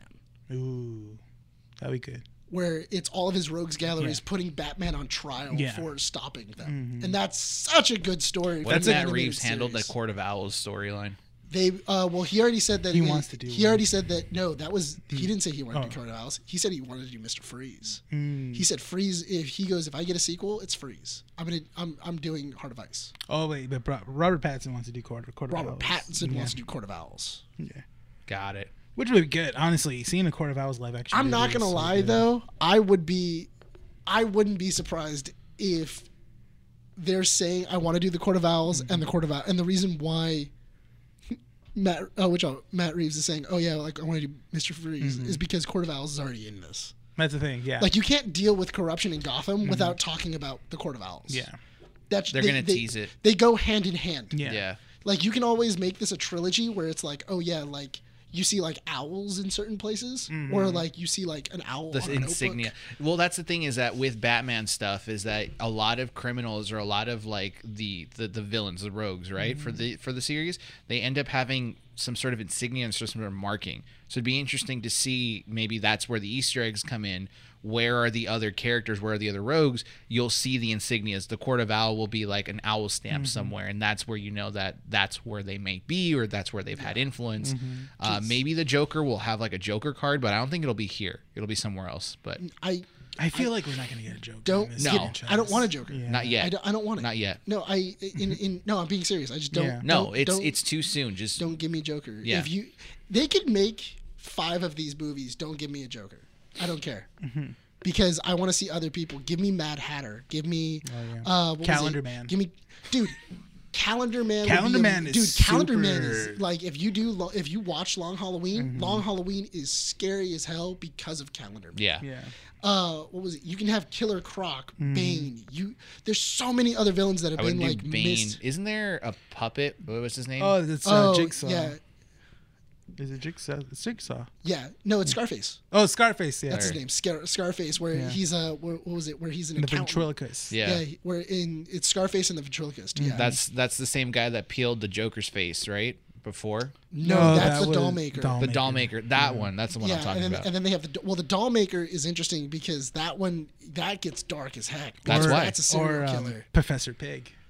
Professor Pig would be amazing. Yeah. Oh my god. He's like basically kind of like he wants to make the superior human Yeah. and he does experiments by kidnapping people Why not? Let's do it. Nah, and that'd like be he, great. Mm-hmm. but he like he like modifies people so he chops people up and then puts like other limbs on other people so that way Mm-hmm. they can be, become strong or he like does brain surgery on people so that we can turn off the pain centers in their Mm-hmm. brains so that way they don't feel any pain anymore it's it's, It's super crazy great, yeah, yeah. it, it's it's it's a horror film it yeah, becomes that's Saw. a horror film. Yeah, It- I can see it getting darker and darker. as These movies come out. And well, stuff. not only not? that but also Yeah. make do do professor pig but make it saw Mhm.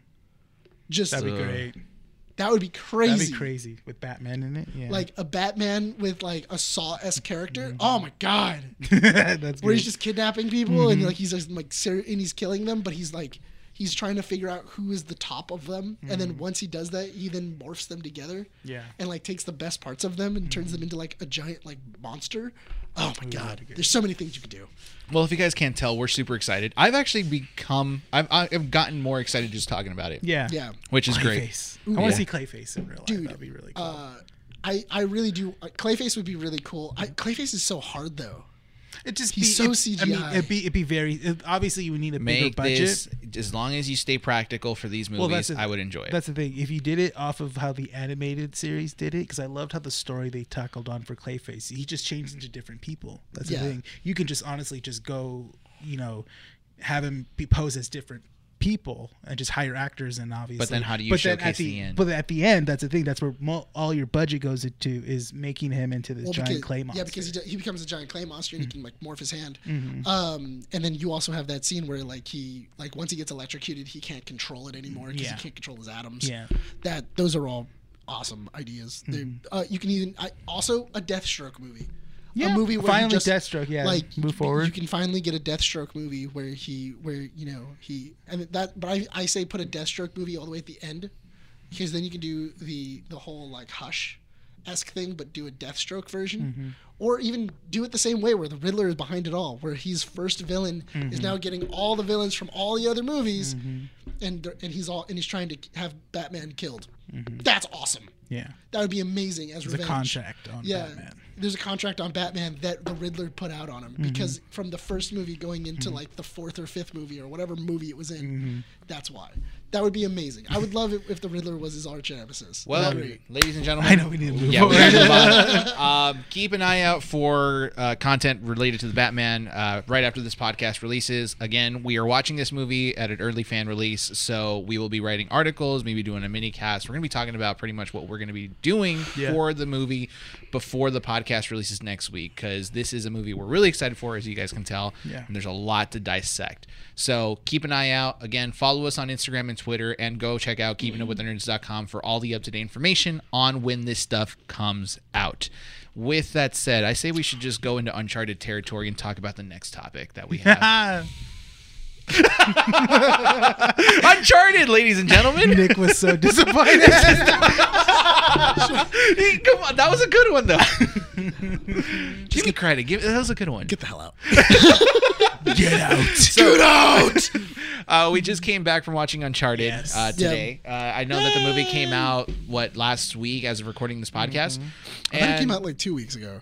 a week or two ago, something like that. But uh, this is a movie that I'm going in not having played the games, only seen a couple of the let's plays from other players. I don't have a PlayStation 4 or 3 when it came out, so I wasn't unable to play it. But I really love the treasure hunting story aspect of like certain stories, mhm. and this really captivated me. National was- Treasure. It's it was, freaking it was awesome. so it was so funny because we all because I said it to you inside. I was like, "Oh, listen, if it's even half of National Treasure, I think I'm gonna like it." And like, it was, I say it was better. I, no, National Nah, Treasure is a, is a National Treasure's classic. still- National National Treasure's Treasure's a still okay. Okay, yeah, that's the thing. National National, Treasure's still Treasure is still a good, superior treasure hunting movie than So- this one. because because But- here's he, yeah, go ahead. yeah because my main thing is I like the puzzles more in National Treasure than I Yes. do inside of Uncharted. in- inside of This was very Uncharted. fantasy. National Treasure was more logical in Yeah. a way. Well, Now- in, in, in this one, it was basically like, oh yeah, we got to figure out where to go, not Mm-hmm. of like how to get to into another room. watch National Treasure again. Now that you're talking about I'm just Yeah. like I gotta watch it again. because I liked National Treasure. I can't believe that's our that's our pinnacle. But uh, that's that's when we were like, oh, not Indiana Jones. yeah, National Treasure, Yeah. Nick Cage. we're showing, Forget we're, we're Harrison showing our Ford. age, honestly. Forget Harrison Ford. National Treasure. No, but okay, but that's that's not where I'm going. Okay, I liked I like Indiana Jones and National Treasure because there are multiple stops. Yeah. There are multiple things that I have to collect to get to Yes. point A. The thing in, in Uncharted was I already have one piece, which we didn't see. It was it was found off Yeah. screen. Then uh, what was all we need to do is get one more piece. Then those two pieces go into like a door. yeah. Then we get a map, and we're done. So That's Now the we ju- thing. now we just if, go. If they showcased getting both keys, that would have been maybe two hour and twenty minutes. it would have been hour long. and It would 30. overstayed at 12. Come. Yeah, it would have. It would have Yeah. well been well over two hours. This was an hour and fifty five minute movie. So before we start talking about it, I'll say this. I like I said, I haven't played the games, but both of you guys did. Yes. So the expectations for some of us were, you know, as long as it's half of what National Treasure is and it's fun, it should be good. I Me, just wanted it to be fun. I just want I'm on that same boat where I came into this movie saying as long as it's fun it doesn't need to be a classic. It doesn't need to be Yeah. like super awesome. It doesn't need just, to be top tier. Yeah, I just need to watch this movie and then turn to my friends and be like, "Yeah, this scene's gonna be badass," which we did a couple times. There was a couple times. There was a couple And times. Also, uh, what was it? I, I think I checked my watch near the end. Yeah, I saw you looked at your watch. Yeah, I saw. I, I checked my watch near the end, and it wasn't because I because I I saw it and I was like, oh, I this feels like the end. Like this feels like we're getting to the end of the movie, and Mm-hmm. Yeah. that's when I checked my watch because it was it was about ten o'clock by Yeah. the time I checked my watch. So, uh, quick summary, no more than like three minutes, hopefully. Uh, this movie is based off the Uncharted video game series. There's four of them, Loosely. but loosely because it doesn't have a storyline that's related to the series. It's a completely new storyline with a completely different but somewhat similar, if I'm not mistaken, So they origin took- story. yeah. they took scenarios from the third one and then took the backstory aspect from the fourth one. And kind of went along with that. That's the thing, and that's the only references they took was from both the third movie and the fourth movie. And so they built. I mean, games. No, and then and then a little bit of one, a little because they do kind of explain that he grew up on the street. On he grew Mm-hmm. up inside of an orphanage and stuff like like th- there, there's little tiny. He's got the street vibe because he's able to pickpocket. yeah, Yes. and that's that's that's something interesting. Yeah. What I did like was that this is a Nathan Drake that we that newcomers don't necessarily have to have any sort of knowledge to like enjoy. Yeah. It's a very fresh and very well built Nathan Drake, and Tom Holland played like if you know anything about this Nathan Drake, it's he's very suave. He's like Mm-hmm. Indiana talker, Jones mixed with like what would you say like indie mixed with uh who else is like super I don't suave? know because I because I I would also say that indie. I, I would say he's just he's a modern indie. modern there it is okay a modern Because- indie because he's flipping bottles being the bartender Yeah. soft 'Cause- talking the, the ladies and Yeah, stuff and- because India because Indiana Jones he may not be a, a, a solid pickpocket, uh, but Indiana Jones he's witty, Mm-hmm. he's talented, he, he very knowledgeable. very knowledgeable. If if Indiana Jones was done in the 2020s, yeah. he would do parkour. He would do these other things. He would know how to fight. he would know how to fight and everything else. Because it's made in the 20s, Mm-hmm. in the 1920s, he doesn't. Yeah. And he's he's more of like a man's man, you know. Mm-hmm. Well, it's- and it's, it's, Harrison Ford. yeah Yeah. so to kind of summarize what this movie is about we get the origin story of how he grows up uh he meets uh what's his name sullivan something Sully. Sully. Sullivan, but Victor Vincent- Sullivan. Victor, Victor Sullivan, Sullivan. but we we call him as Sully. As Sully, Yeah. and they basically embark on an adventure. Uh, Nathan is trying to only do this to figure out what happened to his brother. Sully is trying to basically find this treasure that's worth billions and billions because Yeah. it's his life, his life's work essentially. No, he he's he he just likes money. But he mentions it as his life's work. well, he's been he's been doing looking it for this treasure. Yeah, He's been Yeah. looking for it for maybe like five or six years. Yeah, they go on an adventure. They travel the world. They meet another another thief, apparently Chloe, Chloe, who is a character from the vi- uh, video, video video games as well. Yes, she was Yeah. introduced in Uncharted 2. And what about the villain? Is that That's a new villain. brand new. that's a brand Yeah. new villain as well? Yeah. So that's pretty much the only similarities the- that we see, in everything all the else. all the villains and everything like that. They're all to the movie. Yes. they, they didn't they didn't take a villain from anything else. But that end villain that we'll get to, he Roman, actually yeah. Roman is from th- think- from four. I'm- Roman I'll- is from four. Let me double check uh, really quick. I feel like that's number one, but I don't know. I know because I know for a fact he he is a villain. I don't remember what I don't remember who or which which game it was, but I do remember he was a villain. So from I'll I'll start off with my perspective from this because you guys can analyze it more in depth. That's the first one. The Gabriel? Roman. Yeah, Yeah. he's from the first one. So this movie, hundred percent fun. There, I feel like if you just went in there, it's a it's a popcorn movie. Like it's a movie that you would want to see like on a Friday night if you're hanging out with like one or two different buddies and you're just in there to enjoy something. That's what this movie is. Yeah. It's well structured. It's well edited. The action sequences are awesome to Yes, watch yeah. and the moments that we turned around there's a scene in there where they take the boats out of the ground Mm-hmm. and it's essentially airborne pirate fighting. Yeah. And we both turned around Yeah. to one another like, yeah. this is gonna be fun. okay, I went yeah, and then I immediately went. That's stupid. Like it's so dumb. Because immediately I was like, why wouldn't you cut the trees down so that way we would- we don't get caught on a tree?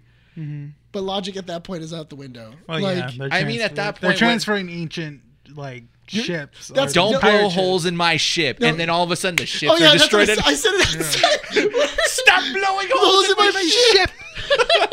no, because okay, and the only thing that bothered me was, and I think it, w- I think that scene wouldn't have bothered me if she didn't say, "Watch your guns."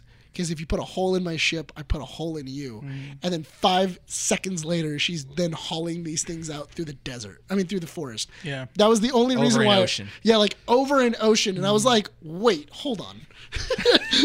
you obviously don't care. Yeah. Once one ship was gone, it's game over. You know what? We're Yeah. gonna start ramming ships in the air one Dude, another. I, I, I think I said it out loud in the middle of the thing. I was like, so I guess protecting the ships is all gone now. Yeah, it's all 'Cause, out like, she just started, sl- or uh, what was it? She put a ship in front of the other, in front of the helicopter, so it would crash into it. Yeah. And then I was like, "S- so we're just on a suicide pact now. That's where mm-hmm. that's, that's where we're at. Like, if I Basically. die, you die. I will say this: it's so funny because this movie was filmed technically right before No Way Home, right? Yes. Yes. So it's super funny because there were interviews where Tom Holland was saying that Uncharted was a very physically taxing movie to And film. understand that. Yeah. And now watching it, I'm like, my God, Oh, this yeah. man was running. This guy's built. this guy's No, built. yeah, Yeah. But what I he's enjoyed a jacked. lot This was is why he's Spider Man. yeah. But what I enjoyed a lot was, you know, even watching the gameplay and stuff like that. Nathan Drake is a character that's very agile, mm-hmm. very physical. Mm-hmm. He is essentially the guy that will be climbing ledges and hanging off rooftops, stories and stories high, and we get that. Mm-hmm. And the scene that popped it out for me, even though it was a short distance, is when he tries to climb on the boat. He does what a video game character would do, which is kind of like back up and then climb and like hoist himself up Yeah. in a manner that's very video game esque. I It kept true to that. That's what I enjoyed. I, I I thought it was interesting because I remember when I first heard of the Tom Holland and uh, what was it, Mark Wahlberg Casting. uh, casting, and I immediately was like, why Mar- why them? Like that's because when you first hear that he's going to be Nathan Drake and that's going to be Sully, th- those are weird choices. Those Yeah. honestly It are. Worked. but it worked. no, But, but, it it, it, that's the work, it, it does, their chemistry their chemistry is where where it hits. after watching the movie, they do fit now. But at the same time, when you first heard of it, you're like, well, you know, you think of Tom Holland as Spider Man, and you're like, well, you know, maybe you automatically go Peter Parker, and you're like, he doesn't have that. he doesn't really have that swagger. He doesn't yeah, have that swagger that of that confidence. Yeah. That's what's. But then he did. no, But- that, that's the But thing. here, here's the thing, though. I think that they work for the movie. They aren't. They're still not. Uh, of them, I would still say that Nolan North and, and them are still the Mm-hmm. primary. You know, Nate and Sully. Though those by far they didn't compare to them. But Mm-hmm. for the movie and its and for what you needed to do f- to facilitate and their and their uh, chemistry between each other, it worked really well for the movie. Mm-hmm. Because I've always I've been a huge fan of the Italian Job. I love that movie. I love the remake of the Italian Job with Mm-hmm. Oh, Mark yeah, Wahlberg, with Mark Wahlberg. Yeah. And Charlize Theron and you know Jason Statham Mm-hmm. and Seth Green and everything else. Um, I love that movie. Mm-hmm. It's when you watch it, it's such a. It, it's not the best heist movie, but it's a fun heist. It's a fun no, because you get into really the fun- crew, you get into the, It's the fun bad guy. Yeah, it's a fun heist movie, and Mark Wahlberg does really well of being the head heist, like Yeah. the head guy of a heist. Mm-hmm. He does it really well. He did it really. I don't know whoever whoever wa- somebody watched Italian Job and just went get Mark Wahlberg and tell him to do the same thing. yeah. That's essentially Have him do the same thing. Yeah, just have him do the same have him thing. be act like he's older. Yeah, just have him act like he's older and he knows more. Like literally, Mm-hmm. you could say that the Italian job has happened in this world, and Sullivan did it. Yeah. Like, and I would believe it, and I would Mm-hmm. go like, "Oh yeah, that was just when he was younger." As someone that's not in depth into the series as you two, I would say that it is a fun movie and it just feels refreshing to see another thieves treasure hunting movie Yeah. be Yes. filmed the way it is. Now, as people that have played the series and know more about this, right? Would you guys say that this is a good film for people of fans or for people fans of the series? If you go into this movie going, "This is going to be one to one of the game," Mm-hmm. you are going to be sorely disappointed. You're going to be upset. You're going to be upset True. with, with the with. It, it's not. I think yeah, you're not gonna get the Uncharted movie that you think you're gonna get. Yeah. Obviously. because also you have to remember when you're playing an uncharted game you have upwards of 20 to 20 to 26 hours of gameplay so they can do a lot more you can have a lot more activities you can do uh, activities uh, you can do a lot more puzzles you can do more in depth in the history the puzzles are more in depth and I will say this: there, this movie didn't showcase Nathan's knowledge as much as the games would have, because Mm-hmm. you kind of get the general idea that Nathan is just a fanatic for you know history and the Yeah, he's lore. not he's not they in did do for that it to they get did rich. yeah, Yeah. they did that really well Yeah. But the thing is that I, I do like the uh, the the fact is that Nate's not in it to get rich, but he's not a, he's not shy of taking the money. Yeah. No. yeah. He's he's fine with taking the money. The one thing that this movie didn't do compared to the games is that at the end, towards the end of the game, or when you're reaching to the the reveal of what the treasure truly is, there's a twist where it's like in like in the first one when you're playing Drake's Fortune, you find out El Dorado is a statue of some sorts, but has a cur- curse, Curse on it. Uh-huh. on it that makes people go crazy. Yeah. In the second one, you think Shambhala holds this giant sapphire when really it's tree sap that makes you immortal and stuff. In this one, it did it. It's like no, this is there's treasure. just a There's actual treasure, which is fine. That's perfect Yeah. because you don't want to lose your audience. It's it, it's essentially what it is. Is that it is essentially kind of like okay, we're kind of doing like Nathan Drake like zero year yeah. in a way. Honestly, where I wouldn't yeah. I wouldn't be surprised if the next one because because it was Mm-hmm. the first one, I wouldn't be surprised if they were if they were trying to push towards that and going like, oh yeah, this one the reason why it doesn't match anything and it's the introduction of Sully and everything Yeah. else is because it is it's you haven't met that Nathan Drake yet. Yes. Mm-hmm. That that's not Nathan Drake that we have and that's why at the very end he becomes our Nathan Drake. But and I starts will using a gun at the end Yeah. too. As Oh, that's super cool. How he like progressively got into the character that we know from the covers and the games, Mm-hmm. Yeah. where he's like he wasn't wearing the you know the the, The brown har- the pants. costume. He wasn't wearing his- he wasn't wearing the costume. costume. It was cool because when he put the harness on, we both looked at each other like that's the final look. It's great. Um, I want to say that if you go the supernatural route, you start to lose your audience into believing that this is something that could be enjoyed by the common people, mm-hmm. right? And I will say this think of it this way because from what I've seen, and correct me if I'm wrong, Nathan, towards the end of the series, kind of says he kind of grows old and says, I don't, I'm not capable of doing this anymore. Because by Thief's End, he says, like, you know, this is the last venture. Yeah. The only reason he does go into the store or go into finding the treasure is because he finds out that Sam, which is his brother, could alive. potentially still be alive. Yeah. Yes. Right? That's the only reason why we get that fourth game. Um, if you go supernatural, I kind of have a feeling that you'd lose young Nate and he has no interest in finding any more treasure because by the end of it, the spark is in his eye. And now he's like, yeah, this was fun.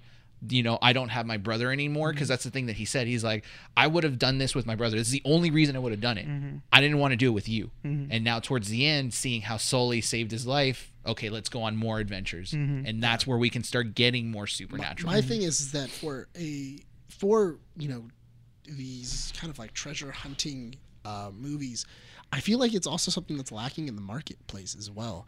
We don't have any more of these like really awesome like. It's treasure difficult to make. Yeah, like actual like go, let's go on an adventure and find out you know if this where the treasure's being hid and stuff like Because that. I mean, because think about it. I mean, National Treasure three has been in production hell for the last past like it's not going to happen. eight years. Well, the thing is that uh, for Disney, it's always on the books. It's it's been on the books for it's Oh, always yeah. an Oh, option. so like Tron? Same thing with Tron. Yeah. Both of them have always been on the The books. day Tron 3 happens is the day that you vigorously do things to your you, you're just like, oh, thank you, Disney. still waiting. The mouse is always right. Daft Punk comes back and they're like, guys, we only retired because they weren't making Tron, but we're back, now, baby. now, we're, now we're back. no, I, but I, I do feel like it's a it's a marketplace that hasn't been tapped in a while. I mean, you had like you had the because you you had Indiana Jones Mm-hmm. for a while. Then there was like these like these off-brand uh, treasure hunting movies for a good while, Mm-hmm. long while, which also for some reason a lot of them have um, what's his name? Um, oh my god, why can't I think of his name? Uh, he would always he would he was in the Lincoln Navigator. Uh, Matthew McConaughey. oh I, yeah, I don't know why a lot of them Yeah, had Matthew McConaughey true. through the through the 2000s. yeah. Like through the early 2000s, So- Matthew McConaughey was Alright, just like our treasure. our treasure Alright, hunter. alright. So I it's don't know why. difficult. it's difficult to have something like that because there's not a specific. Like I mean, the typical outline for a treasure hunting movie is that your protagonist needs to be an enthusiast of history, right? Because when you think about it, uh, when you think of Indiana Jones, he's a professor that wants to preserve and look out for the history or the history and you know the artifacts because he wants to preserve them in a museum. That's essentially his kind of thing. Yeah. Then you have uh, Nicolas Cage's character in National Treasure, which is the preservation of the treasure that is found within the U.S. But he's also an enthusiast about U.S. history. no. Nathan Drake isn't what? um in in remember in the first one uh, is always he's trying to what was it he's trying to clear his family's name Yeah, because in the in the first one it's all about kids but he's still preserving U.S. history. he's he's he loves U.S. history and everything else, but it is all about proving the Gates family right. Yeah. Oh, 'Cause- man, I gotta, see- I gotta watch. Yeah, because the Treasure gate because remember the gate because the So gate great. well because remember in in the first one the Gates family are a bunch of just conspiracy theorists. Yeah. Yeah. That always think that there that there's British gold hidden somewhere in uh, which are in the United States, and that's the entire reason why he goes on the adventure. Why Yeah. he's been searching for it, and Gates men have been doing it for generations. So with Nathan Drake, it's a breath of fresh air because we're dealing with a character that is loving the fact is, is a lover of history, mm-hmm. of you know treasure hunting as well. Mm-hmm. It's a it's a fresh character. Granted, he's been in existence for years, right? Mm-hmm. But to see him on screen, we don't necessarily have a character like that on film or TV yet. Mm-hmm. And so it is good to see that coming back with this movie. Mm-hmm. To wrap up this, because we are going to hit an hour, or we already hit an hour and 30. Yeah. Um, one of the biggest issues that most people have when it comes to these sorts of movies is that video game adaptations don't work, They don't. right? They No. technically still don't, but there have been quite a few gems here and there. When I think about video game adapta- adaptations that do work, I think of The Witcher. I think of Castlevania, the Four Seasons, mm-hmm. freaking fantastic, fantastic series on Netflix. The Cuphead show is actually a pretty good right one. now, good. yeah. It's a pretty good one, and I'm a huge fan of that game. Mm-hmm. But when it comes to those movies, you know, Need for Speed for me at least was enjoyable. You said the script was garbage, which I agree. it's it's not it's it's the the problem is is that a lot of the times whenever a show is given to a you know studio or anything else what ends up happening is that they go remember it's a video game they do the they they automatically pull the schumacher on us Yeah. where they go remember we don't have to take it 100% uh, 100% uh, you know at face value we can do whatever we want remember it's a video game Exactly. and I though the number one thing in which I, I feel like you can also see that in is uh, Tomb Raider. Uh huh. Because if you were to compare the newest Tomb Raider that came out, I think maybe like four or five years ago, and then you compare Uncharted together, the problem was is that Tomb Raider tried to go too close to the source material. And it it flew it flew too close to the sun. Yeah, no, honestly, it does. It does Yeah. because it has exactly the same thing. It, it tried to remake the the new rebranding of Tomb Raider, where she they crash land, they're on a treasure hunting expedition, mm-hmm. she has to fend for herself and everything else, and which is a cool movie concept. It is a good movie concept, mm. but the problem is, is that it just it they put the ball up in the air, but they weren't able to hit it. Yeah. They just were not able to hit it. There was just several marks where like they were just kind of like, oh well, as long as we have like the cool little tiny things, mm-hmm. people gamers aren't going to really care. But the problem is, is that gamers care now because video games have so much story behind mm-hmm. them. There is great storytelling that happens in video games, and that's what makes these video games. But so the good. video game aspect of storytelling is that you have 20 plus hours or more to talk play. about these stories. And that's where the movies fall short. What works with Uncharted is that you have a fresh story with the character outlines in place, and you don't really have to be a fan of the of the games to enjoy this movie. I feel like I could take Andy to this movie and be like, if you want a good popcorn movie, this movie is fun. It's not I feel great. like she it's would just good. it. Yeah, Just- it's No, just yeah. a fun movie. Mm-hmm. You have your slow bits, but the action sequences are great. Yeah. yeah, she can just look at Tom Holland and be like, nice. Yeah, honestly, Basically, he's like he's like shirtless like like three or four three or times. four times. Yeah. Hey, that guy's built. Also, he's in wet clothes like a lot. Yeah. which is The amount of him times I kept looking at Tom Holland's arms, I'm like, dude, that guy's built, man. That's what I gotta be. I gotta reach that point. So glad. I, I thought you were gonna say you were looking at something else. no, I know what you're alluding to. No, you were looking up something. The Halo series. Halo series because I was actually interested on who did, who directed it and who Well, see, here's the thing though. it? But that's but that's the that's the other thing though, Mm-hmm. because when you go towards sh- movies like um, what was it? Towards Tomb Raider, towards uh, Uncharted and all these others, I feel like there is a there's a loose storyline that you have to have. Yeah. And that's and that's the benefit of Uncharted. It has a loose storyline. You have a bunch of facts that you know, and those are the ones that you have to keep to. That's your small, but their and their Bibles are tiny. Yeah.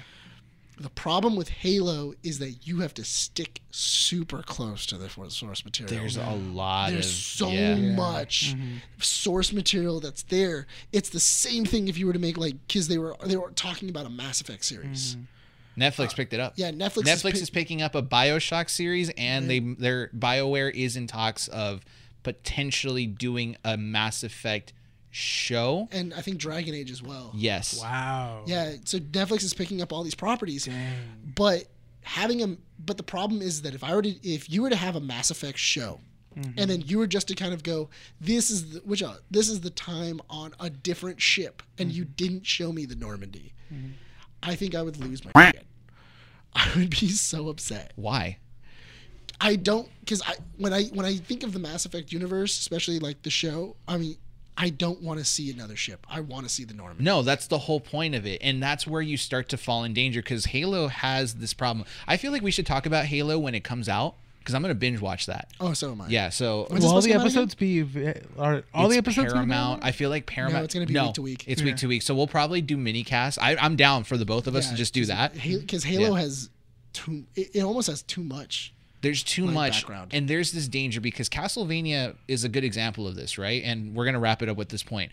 Um, Castlevania is lore heavy because there's multiple games that have come out throughout the years, but it deals with the story in a way that's not off-putting and you could still as a like as someone that doesn't know anything about Castlevania enjoy it because the first season sets up the fact that the Belmonts you've seen Castlevania right okay so the Belmonts have a long history of monster hunting and vampire killing do you know about Castlevania or no You watch. You maybe watch like the first two episodes. okay And so never touch it again. it's good, dude. Um, so, anyways, the Belmonts essentially have a long history of vampire hunting and monster killing and everything. And um, Trevor Belmont is the last remaining Belmont, Belmont. in existence, right? Their family heritage is completely in shambles. They are no longer trusted. They've been uh, excommunicated from and- the church and they've also been hunted down. and basically done, right? Yeah. But you have a story to follow with one last Belmont, and you get the little Easter eggs like uh, Alucard, who is a character that you see in like like the fourth or fifth Castlevania in, uh, in the series. Yeah. Uh, you have the Morning Star Whip, like those little things here and there is what makes the game or the the the series interesting for both the casual audience and fans of the series. You're captivated by that. Yeah.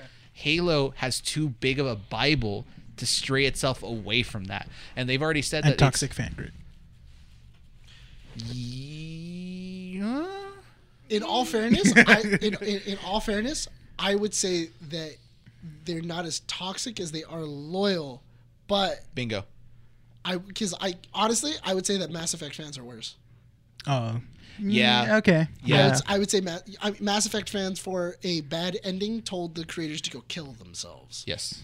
So I mean, there's been a couple of bad Halo games, and even they were like, "Oh, hey, The man, you hang transition from. Bungie to 343. yeah, it was rough. Yeah. And that was a, that was a rough Yeah, transition, no. and even and Halo fans were like, "Oh, give us another one, man! Come on, we we believe in the next game." what what is this? Do it. We're giving you a chance. yeah, like Please. So I remember when Halo Four, because I, I I didn't I didn't grow up playing like the Halo series I did. one, Oh, two, or three. I started with Reach, and the funny thing oh, was, really? yeah, I started with Reach because I wasn't I didn't have an Xbox until the Xbox really 360. Reach. Yeah. that's an interesting one. So Reach was fun. I love tragedies, and so Reach to me stuck because you already know the ending for Halo, and it's like Yeah, you already a- know what's a- supposed to happen. That's a that's a rough ending. oh, it's so great. you Do you know seen- the ending of Reach? No, I stopped Uh, after Halo 2. It's I- a uh, suicide what- what- mission, what- yeah, it's suicide. Uh, literally, uh, the last mission says Yeah. survive. and you don't.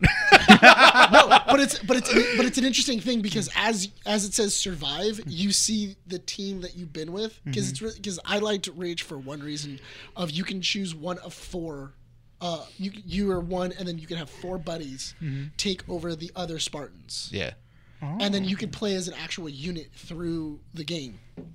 The interesting thing was is that as you were playing through the game, the final mission had you surrounded by the Covenant, and you just see your teammates go down one at a time, Mm. and it w- was so heartbreaking because you you spent an entire game to love these characters and think they're so cool, just for them to murder them in front of you. I'm getting goosebumps just thinking about that right now. I'll dude. show you. It's no, I swear, I'll, I'll, I'll show you the video of Yeah. the of the ending.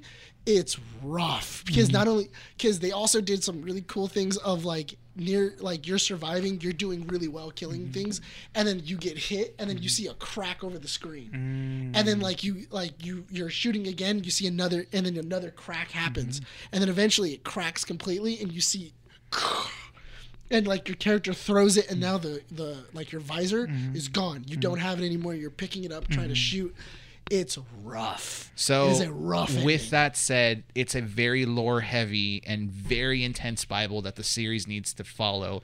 And I feel like Paramount announcing that this is going to be a completely new story that has nothing to do with this video game stories so far is kind of That's a risk. It's it's a very major risk because That's a big fans risk. are very skeptical about this. the, the way that you do that is you don't have chief and that's the hard part But you need- you have Chief there. you but they have chief because the thing is, is that if you were to do like a uh, an os uh, which a ODST. odst esque game where it was like a, a survival drop shock trooper that would be a dope series I would have actually that actually would be liked actually a pretty sick series the development of like probably following like a different Spartan unit, even if you had the backstory of like Spartan Locke, for example, and kind of telling his story, that would have been interesting. And just have Chief 'Cause be a side character. Yeah, because it's something you Didn't haven't they? seen. Didn't they do like a short movie? So there's a couple like of them. it's a one. the one I saw was like it shows recruitments. yeah. Yeah, And then like Master Chief comes in. that's in. actually really good. yeah, Master is Chief comes really in good. at the end Yeah. and like saves them That all, was and going. they help him out at the I end. think that was going into five. Yeah. or six. that was actually pretty good. I watched that. That yeah, because good. that that one's really really good. I I I keep on getting updated on it Mm-hmm. because I've been playing Halo and you know Google. Uh, Google loves to track what you're doing. yeah, Like- Google loves to track what you're doing, and then when I go on YouTube, it goes like, "Did you want to watch the Halo movie or this Halo TV, Yeah. Mm-hmm. uh, this Halo short?" And I'm like, "No, I don't. I really don't want to watch it again." but if you're insisting. But I Um, mean, yeah. you know, it's already playing. You know, like, So, uh, any last points before we wrap up this issue? I think overall, let's give a rating of Uncharted out of what one out of five. One out of five. I give it a solid three, I give it a four. a four. Yeah. I'll give it a s- I'll give it a, a three and a half. Mm-hmm. No, don't don't don't don't teeter totter. four. Okay, I'll thank you. I'm like, don't four. don't don't. it feels No. it feels fun. It was enjoyable. I liked the. Um, I mean, Mark Mark Hamill and Tom Holland's chemistry was great. You know, and it made At- me excited. If they do another one, Mark I will- Wahlberg and Tom Holland. Yeah, sorry. Yeah. Mark At, Wahlberg. at yeah. no point during the movie was I bored. No. Yeah. And I feel like that's a that's a that's a plus. Yeah. Because with you spouting this much like history and this much like treasure hunting and stuff like that, Mm-hmm. at times it could get a little boring. It gets a little bit overwhelming. And I think that I really did enjoy it because I didn't get bored through the movie. I was enjoying it. It was nice. It was well paced. Um, I did. Lo- I loved the chemistry. I kind of wish Sully would have been a little bit older, but I mean, there's nothing I can really do about Mark Wahlberg's It's age. fine for what it was. Yeah, uh, I I mean, I really would have wished that he would have had the mustache and also he would have been smoking cigarettes. I mean, cigars with a with a. We got that at the end. But if I No. get it at the end, why didn't I get it through the whole movie? We're gonna get it in the second one. Yeah, that's the thing. Well, Yeah. there's there's a reason why uh, PG-13 certain certain films now um, You can't, can't show show smoking, smoking. which is happening in the Batman movie. Penguin's not smoking. They in took, the I, think, I think they edited it out. Mhm. 'Cause he Who's wasn't- uh Bane? No, Or Penguin. Penguin. Yeah, he's in, he's not smoking. in the smoking. Penguin, he's smoked because in apparently they they had to they had to fix it because he was smoking. Uh, but now if if I don't if we don't want a rated R Yeah. movie, he can't be smoking. Yep. That's the new thing. Oh, the changes, man. it is what it is. But no, I give it a three. It's a movie I recommend to people, even if you guys have not played the series. Uh, it was fun the whole way through. There are a couple little hiccups here and there, but again, it's not a movie that is, you know, could be criticized heavily. It is what it is. Just go enjoy it. So, uh, with that said, couple of announcements again, guys. Check out keepingupwiththenerds.com for all the up to date information. Uh, again, we will be posting stuff about the Batman there and on Twitter and Instagram when those things are updated. It's going to be a very heavy and busy week for all of us, guys, because there's a lot of content to work on and a lot of news and tidbits. Again, message us. Let us know what y'all think. Go check out our partners at uh, Our Real Addiction as well. They will be talking about the Batman and more. I would say a different perspective of it. More of like the movie Production as- aspects. Yeah, movie production, behind the scenes stuff. They won't be masturbating vigorously. No, to we it. were just we are just gonna fangirl over it. We're gonna be so. comic book relating to this entire movie. They did release an episode. Uh, they always release on Thursdays, closer to about 11 a.m. Yeah. Uh, a couple podcasts ago, they did make one about the Oscar nomination. So if you are interested in that one, it is a very good podcast. very interesting. Yeah. recommend you guys to listen to it on uh, their you know on the platforms that they're on uh, you guys can find them at keepingupwiththenerds.com as well guys so with that said nick anything else oh subscribe and ring that notification button on youtube follow us on youtube please we're almost at 100 Punch. subs Yes. uh, nick you ready to end this podcast this issue This has been 87. Kia. Oh, thank you for messing me up already. I already you're knew that. welcome no you didn't Second guess. what a lie and hit it go Oh, I can go down. I can go down.